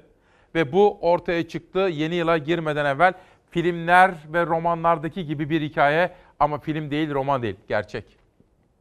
Они будут отменены Пять лет в подвале! Вы понимаете, что это такое? Yıllar süren çatışmalara ara verildi. Uzun pazarlıkların ardından esir takası başladı. İç savaşın esirleri ailelerine kavuştu. Rusya'nın Kırım'ı işgal etmesinin ardından Ukrayna'nın doğusunda çatışmalar başladı. Bir tarafta Kiev hükümetine bağlı askerler, diğer tarafta Rusya destekli ayrılıkçılar yer aldı.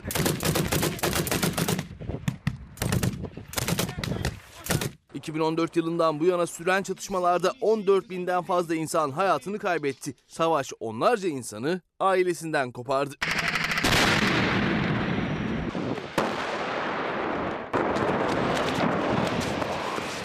...9 Aralık'ta iki taraf Fransa'da bir araya geldi. O zirveden esir değişimi anlaşması çıktı. Dün Ukrayna için kritik gündü. İki taraf da ellerinde tuttuğu esirleri Ukrayna'nın doğusunda çatışmaların yer yer devam ettiği Donbas bölgesine getirdi. İki tarafın esirleri karşılıklı dizildi ve 142 kişiyi kapsayan esir takası herhangi bir sorun çıkmadan tamamlandı. Sırada Türkiye turu var ve zeytin hasadına götüreceğim sizi. Ama ondan evvel bir önemli haberden daha kısacık bir özet yapmak isterim. Tekrara kaçmayacağım ama. Pınar Cebe Temiz Yürek, Bülbülüm Altın Kafeste bir İzmir hikayesi yazmış, imzalamış ve bana yollamış bir İzmir hikayesi. İşte bu da bugün kitaplardan. Erken saatlerde haberini verdim ama bir kanser. Amerika'da antisemitik bir saldırı daha meydana geldi. Yahudi toplumunun kutsal gününde bir bıçaklı saldırı ve Amerika şunu tartışıyor yeniden. Biz neden bu kadar birbirine nefretle bakan bir toplum olduk? Bu vesileyle ben de bir kere daha şunu söylemek isterim ki her birimizin inanç ve değeri her birimiz için kutsaldır ve saygıyı hak eder. Toplumlar binbir çeşitli bahçe gibi birbirlerinin rengine, kokusuna, inanç ve değerine saygı duyarlarsa medeni ve huzurlu bir barış ortamını o zaman inşa edebilirler efendim. Onu söylemek istedim. Yerel gazetelerle Türkiye turuna çıkıyoruz. Şimdi tam zamanı. Bakalım neler geliyor. Önce Antalya gündem. Dört bir yanımız ithalat. Bu da Yaprak Özer'in manşeti. Ziraat Mühendisleri Oda Başkanı Özden Güngör, son 10 yılda baklagillerin hem ekim alanı hem de üretim alanı daraldı.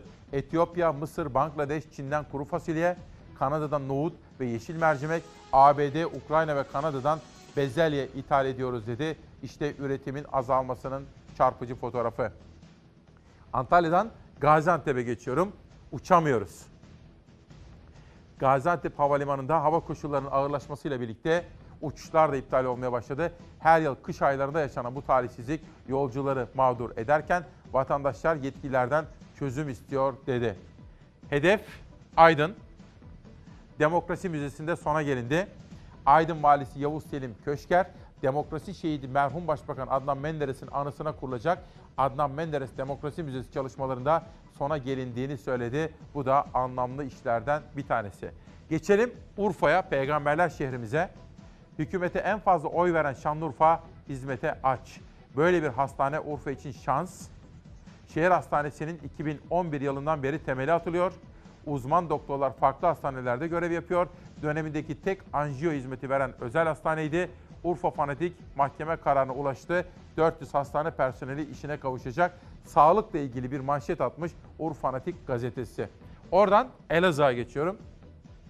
Siyasilerimizin bir an önce harekete geçmesi bekleniyor ve Toprak Mahsulleri Ofisi Bölge Müdürlüğü Elazığ'a kurulmalı diyor ve burada AK Partili 4 milletvekiliyle CHP milletvekili Gürsel Erol'un da isimleri geçiyor. AK Parti'den Metin Bulut, Sermin Balık, Zülfü Tolga Ağar, Zülfü Demirbağ ve Gürsel Erol. Biliyorsunuz Zülfü Tolga Ağar da Mehmet Ağar'ın oğludur. O da AK Parti'den Elazığ milletvekili. Geçelim Hürsüz'e. Bu kez Tokat'tayım. Tokat'tan bir gazete ilk defa verebiliyoruz. Devam etsinler. Bize göndersinler Savaş Yıldız'a. Çarşı Pazar Tokat el ele indirim günleri başladı. Tokat Bakkallar, Manifaturacılar ve Tuhafiyeciler Odası Başkanlığı, Tokat Pazarcılar Dernek Başkanlığı böyle devam edip gidiyor.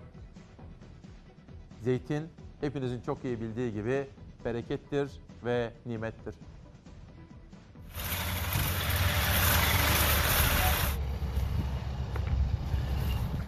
...2019-2020 sezonunda zeytin yine yüz güldürdü. Zeytinde hasat heyecanı rekoltede beklenen artışla moral buldu.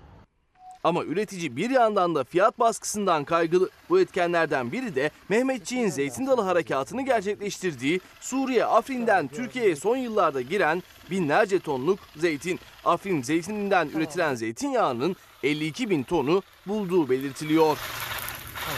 Fiyat baskısı sebebiyle üreticilerimiz umutsuz, keyifsiz, iştahsız. Zeytin hasadının ilk günlerinde bir asit zeytinyağı 11-12, sıfır asit zeytinyağı 15-16 lira civarında. Ama hasadın ilerleyen günlerinde asit oranı 5'leri bulacağı için zeytinyağının kilo fiyatı 7-8 liraya kadar düşeceği tahmin ediliyor. Zeytinlerimiz ucuz, yağımız ucuz. İstiyoruz biz de biraz olsun. Gün ağarmadan başlayıp hava kararına kadar devam eden meşakkatli bir iş. Milaslı köylüler sabah çay çorba ikramı eşliğinde başlıyorlar zeytin hasadına. 65 yaşındayım. E mecburum çalışmaya. Bak nereden çalışıyorum. Ne haldeyim? Kaç saat çalışıyorsunuz? E, sabah biz evde 5'ten çıkıyoruz. Akşam buradan e, 4'te bırakıyoruz. Ev ancak 6'ya kadar 7'ye kadar eve gidiyoruz. Zeytin hasadında mevsimlik işçiler çoğunlukta. Onlarsa günlük yemeğlerinin azlığından şikayetçi. Yani sabah 5'te kalkıyor. Evinde geliyor akşam 8'e kadar geliyor. Bu şeyler fiyatlarla kurtarmıyor yani. Bir zeytin ağacının ömrü yüzyıllara bedel. Onun içinde ölmez ağaç diyorlar ona. Tarihinde sessiz tanığı zeytin ağacı. Ama farklı rant kaygılarıyla zeytinlerin yok edilmesi de ayrı bir üzüntü kaynağı. Gerek maden çıkaracağız diye, altın arayacağız diye maalesef bu güzel ağaçları talan ediyorlar. Şu ağaçların güzelliğine bakın. Kıyılır mı bu ağaçlara? Şimdi bir dakikada hayatı, saygıyı, sevgiyi, sözü, karşılıklı birbirini anlamayı, birbirimize etki etmeyi konuşacağız. Yaşamı konuşacağız bakın. Neydi bizim sloganımız? Şiddete başvuran kişi zayıftır, karakter yoksunudur. Oysa şiddete başvurmak yerine akılla, sözle, duyguyla, kalple, bir bakışla bütün meseleler çözülebilir. الف بده حاجی اگر آن ترک شیرازی به دست دارد دل ما را حواست کجاست عزیزم چرا قرمزه اگر آن ترک شیرازی به دست دارد دل ما را.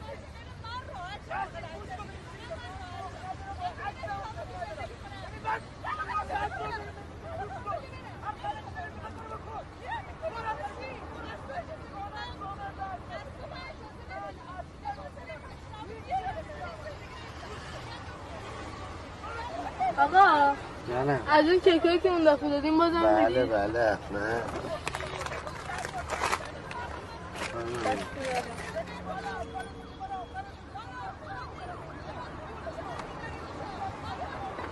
بابا جان بیا. آقا بسه.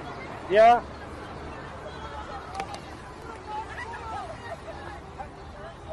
قول میده یه بهتر چی برم اینو بده به اون ماشین بردنی دست درد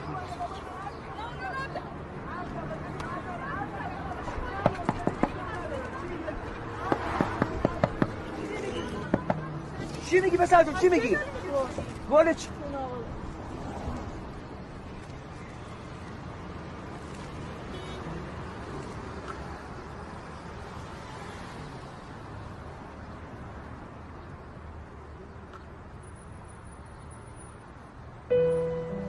بده ساقی می باقی که در جنت نخواهی یا کنار آب رکناباد و گلگشت مسلا را.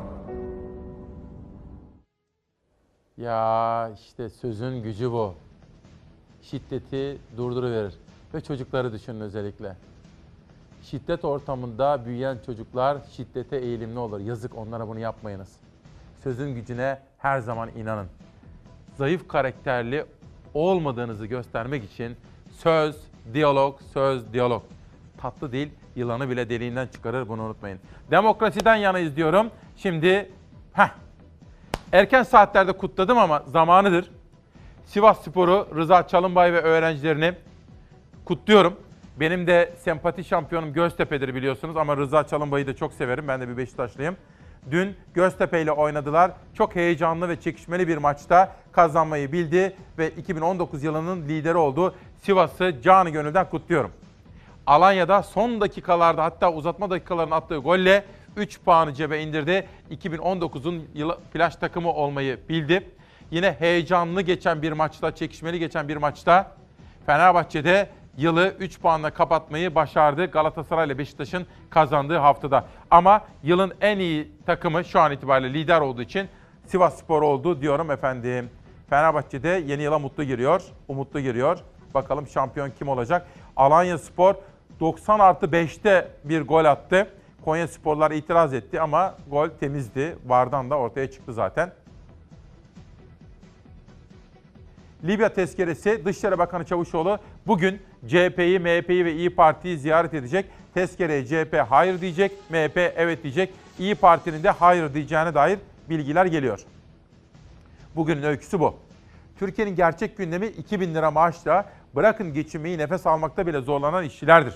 1000 lira maaş ile perişanlık çeken emeklidir. Ülkeye hizmet etmek istiyorsanız bu insanlara kulak verin. Ben de böyle düşünüyorum. Ülkenin gerçek gündemi üreticidir, besicidir, esnaftır, emekli ve işsizdir efendim. Ülkenin gerçek meselesi budur. Hafta sonunda Twitter'da ve Instagram'da en çok tartışılan konu buydu. Günün fotoğrafı seçtim ve Cumhurbaşkanı Erdoğan Demet Akalın ve Hande Yener'i kabul etti. Bu fotoğraf bütün detaylarıyla birlikte çok fazla konuşuldu, çok fazla tartışıldı.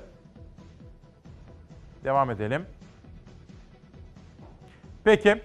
Şimdi hafta sonunda ben de sizlere söz verdiğim gibi Ahmet Güneştekin'le Batman'dan doğmuş ve şu anda dünyanın en prestijli salonlarında bile sergileri açılmakta olan ki ben Viyana'ya da gittim. Bakü'ye gidemedim ama önümüzdeki günlerde Moskova'da da bir sergisi açılacak. Ahmet Güneştekin'le hayat nedir, sanat nedir, Batman'dan çıkıp dünya çapında bir sanatçı nasıl olur? İşte bunun sohbetini yaptık. Doğudan çıkıp bu işleri başlamak hakikaten çok zor bütün olumsuzluklara rağmen. Ee, ben de az de olsa yaşadım bunları. Bu yeteneğinizi, bu e, kabiliyetinizi e, en azından doğuda yetişmiş olanlara birkaç kişiye e, aktarma gibi bir projeniz var mı acaba? Yetiştirme gibi daha sizin gibi düşünen bir ressam olsun, yani burada sanatla uğraşan kişileri yetiştirme gibi bir projeniz var mı acaba? Benim Batman'da gördüğüm bir tablo vardı. Böyle bir etkinlikte çok sayıda çocuğumuz gelmişti oraya. Ve o çocuklarımız, şimdi çocuklar biliyorsunuz model almak isterler. Yani çocuğa kitap oku oğlum demeyeceksin. Okumuyor. Çocuk eve geldiği zaman annesini, babasını, abisini kitap okurken görüyor. Onlara bir Ahmet Güneştekin modeli sunduğun zaman onlar da geliyorlar. Doğudan çıkmış olmakla Karadeniz'den ya da Ege'den, Akdeniz'den bence hiçbir farkı yok. Anadolu'nun her coğrafyası bence aynıdır. Dünyanın her coğrafyası da aynıdır. Yani o İbn Haldun'un bir sözü var, coğrafya kaderdir. Uzun yıllar ona inandım, sonra onun e, doğru olmadığına inandım. Bence insan kendi kaderini kendisi yaratır. Ben tabii kendi tekniğimi e, öğretmem onlara en büyük zarar olur. Beni odan taklit eden insanlara dönür. Ben oradan ancak disiplini öğretirim. Zaten yıllardır yetiştirdiğim bir sürü öğrenci var. Ee, bir sürü bursiyerim var, bir sürü yanımda asistanlık yapan insanlar var. İlk onlara öğrettiğim şey sakın işlerimi taklit etmeyin. Yani coğrafyanın aslında kader olmadığını söylediniz ama etnik kökenlerin bir renk olduğunu savunabilir misiniz? Yani e, ben eserlerinize baktığımda e, sanatçının tabii ki toplumsal bakan mesaj vermesi gerektiği düşüncesindeyim. Ve bu e, eserlerinize baktığım zaman algıladığım tek şey her etnik kökene sanki böyle renkleri varmış da bir eksen etrafında yani bir çember etrafında dönüyorsunuz ve bu güzel hep beraber yaşamak zorunluluğundaymış hissiyatı uyandırıyor bende işin açıkçası. Yani evet coğrafya kadar değildir ama her birimizin böyle güzel renkleri var mı? Aslında hepimizin var. Her şehirde, her şehirde tarih var. Tarihin olduğu yerde zaten kültür ister istemez vardır. O kültürün renkleri vardır. O kültürün dokuları vardır. Yeter ki insan görmesini bilsin. Yani bir Karadenizli'de, bir İç Anadolu'da, bir Ege'li'de, bir Doğu'da çok rahat bir şekilde o kültürü harmanlayabilir. Sırada öğrencilerimizle ilgili, gençlerimizle ilgili önemsediğim bir haber var efendim. Ama bu arada son dakika gelişmesini sizlere aktarayım. Sinan Aygün CHP'den istifa etti biliyorsunuz. Kesin ihraç istemiyle disipline sevk edilmişti. Ankara'daki Togo kuleleri, rant kuleleri tartışmasından sonra Sinan Aygün CHP'den istifa etti. Susmak bazen anlamaktır. Susmak bazen anlamaktır diyor Yüksel Pazarkaya. Altınyayla Tonus, Sivas 2019, Bekir Güzeldağ ve Bünyamin Uğur'un ortak çalışmaları bir Sivas eseri. Mutfağın Sihirli Kapısı çocuklar için Esra Evci Atav ve Esra Akbalık Emirgil bir kitap hazırlamışlar beraber. Çalarsat ailesinden fotoğraflar ve sonra çocuklarımız için o önemsediğim haberi sizlere göstereceğim. Şöyle bir bakalım neler var. Şimdi şöyle bir numara bir gelsin. Ve Duru ile Çınar ben hafta sonunda moda sahnesinde Sekreter isimli tiyatro oyuna gittim cumartesi akşamı. Orada karşılaştık bu çocuklarımızla. Onlar Çalar Saat'in geleceği. Yine onlar gibi iki numara gelecek. İki numarada da bu çocuğumuz ve ailesi yine Çalar Saat ailesi her sabah hakikat yolculuğunda bizimle birlikte. Onlar da sevgiyle saygıyla selamlıyorum. Beş numara gelecek ve onlar 50. yılını kutluyorlar ve 50 yıldır bir araya geliyorlarmış mezuniyet yılları diyorum. Ve sonra 3 numara gelsin. Bizim Sivaslı Şükrü Dudu, Mehmet Dudu, eşleri Nuran ve Serpil ile birlikte annemi de ben yeni yıl için Ankara'ya davet, İstanbul'a davet ettim. Çok sevmese de İstanbul'u yine de beni kırmadı sağ olsun geldi. Dudularla birlikte türküler söyledik. Onlara da buradan çok selamlar söylemek isterim. Bir de 4 numara gelsin. Ve Çağdaş Yaşamı Destekleme Derneği yeni yıla yine güçlü hedeflerle hazırlanıyor. Onlarla birlikte girdim cumartesi günü. ve her biriyle yeni yılda kızlarımız için, kadınlarımız için, kızlarımız okusun diye yeni projeleri geliştireceğiz. Çağdaş Yaşamı Destekleme Derneği hemen yanımda, yanımda bakın. Başkanımız var. Sizlere onların da Çağdaş Yaşamı'nda bolca selamlarını getirdim.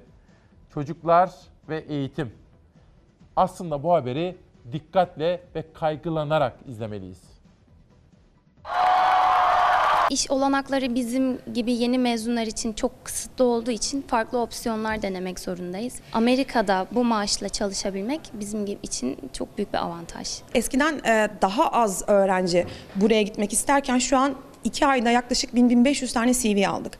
E, herkes yurt dışına gitmek istiyor. Daha önce belki 500, belki 400 hani daha az öğrenci gönderiyorduk. Gençlerde işsizlik rekor seviyelere ulaşınca yurt dışında staj yapıp para kazanmak için başvuruda bulunan üniversite mezunlarının sayısı ikiye katlandı. Kimi iş bulamıyor, kimi kazandığı maaşa geçinemiyor. O yüzden diplomalı gençler yurt dışı fırsatlarına daha fazla ilgi gösteriyor artık. İngiliz Dili ve Edebiyatı mezunuyum. Şu anda ne yapıyorsunuz? Şu anda bir şey yapmıyorum açıkçası. Yani amatör bir şekilde pastacılık eğitimleri alıyorum. Amerika'da olmuş olması ve stajın yanında maaş 2500 dolar gibi bir e, ücretle çalışıyor olmak benim için bir avantaj. Burada o miktarları olmuyor mu? Yok maalesef. Özellikle de gastronomi ve turizm mezunları başvuruyor. Zeynep Köken'de alanında iş bulamayınca pastacılık eğitimi almaya başladı. Hedefi yurt dışında staj yapıp ayda en az 2500 dolar yani yaklaşık 15 bin lira kazanmak. Üstelik bazı şirketlerde bu rakam 4000 dolara kadar çıkıyor. Giderleri maksimum 1000-1100 dolar arası oluyor ama kazançları 2000, 3000, 4000 dolarlara kadar çıkabiliyor. Aynı zamanda Amerika'da şöyle bir mantık var. Ee, 40 saati geçerseniz overtime, mesai ücreti alıyorsunuz. Bu da maaşınızın bir buçuk katı anlamına geliyor. Biriktirip gelebileceklerini biliyoruz. Bu rakamlara burada iş bulamaz mıydınız? Maalesef bulamayız. Aşçı Murat Şahin de yurt dışı eğitim ve staj danışmanlığı veren firmayla Mart ayında Amerika'ya gidecek. Aslında 5 yıllık deneyimi var ama Türkiye'de aldığı maaş en fazla 3000 lira. Burada da hani 2500 ile 3000 arası 3000 TL arası paralar kazandım. Ama tabii oranın şartları daha farklı. Başvuruların kabul edilmesi için de ön koşul 5 yıllık deneyim. Genç işsizler öncelikle o süreyi Türkiye'de doldurmaya çalışıyor. Başvuru ücreti ise yüksek 3800 dolar yani 22 bin lira. Ancak bir kısmı staj yaparken de taksitle ödenebiliyor. Eğer iyi bir staj imkanı bulunursa daha ilk aydan o ücreti çıkarabiliyor stajyerler. Buradan daha iyi paralar kazanacağımı düşünüyorum. En azından sektörde bir adım önde olacağımı düşünüyorum. Sıcacık bir görüntü Ankara'dan, başkentimizden. Ankara'dan müthiş bir görüntü gelecek. Çok etkileneceksiniz efendim. Biz çok etkilendik. Ama önce Gonca Karkaya'nın bu kitabı Arif Johnson'dan Songül, Dram Treni Ali Tabakoğlu, Yeni Dünya Düzenine Açılan Kapı Bob Projesi Metin Türkoğlu, Yüksel Pazarkaya'dan bir şiir. Aranıza geri geleceğim. Sade kahvemi içip buluşacağız yeniden. Bastığım yerde, bastığım yerde gölge aramaz beni. Gölge aramaz. Hiçbir güneş, hiçbir ülke, hiçbir ayna artık gölge yapmasın bana. Gölge yapmasın. Hem ışık hem gölgeyim kendime.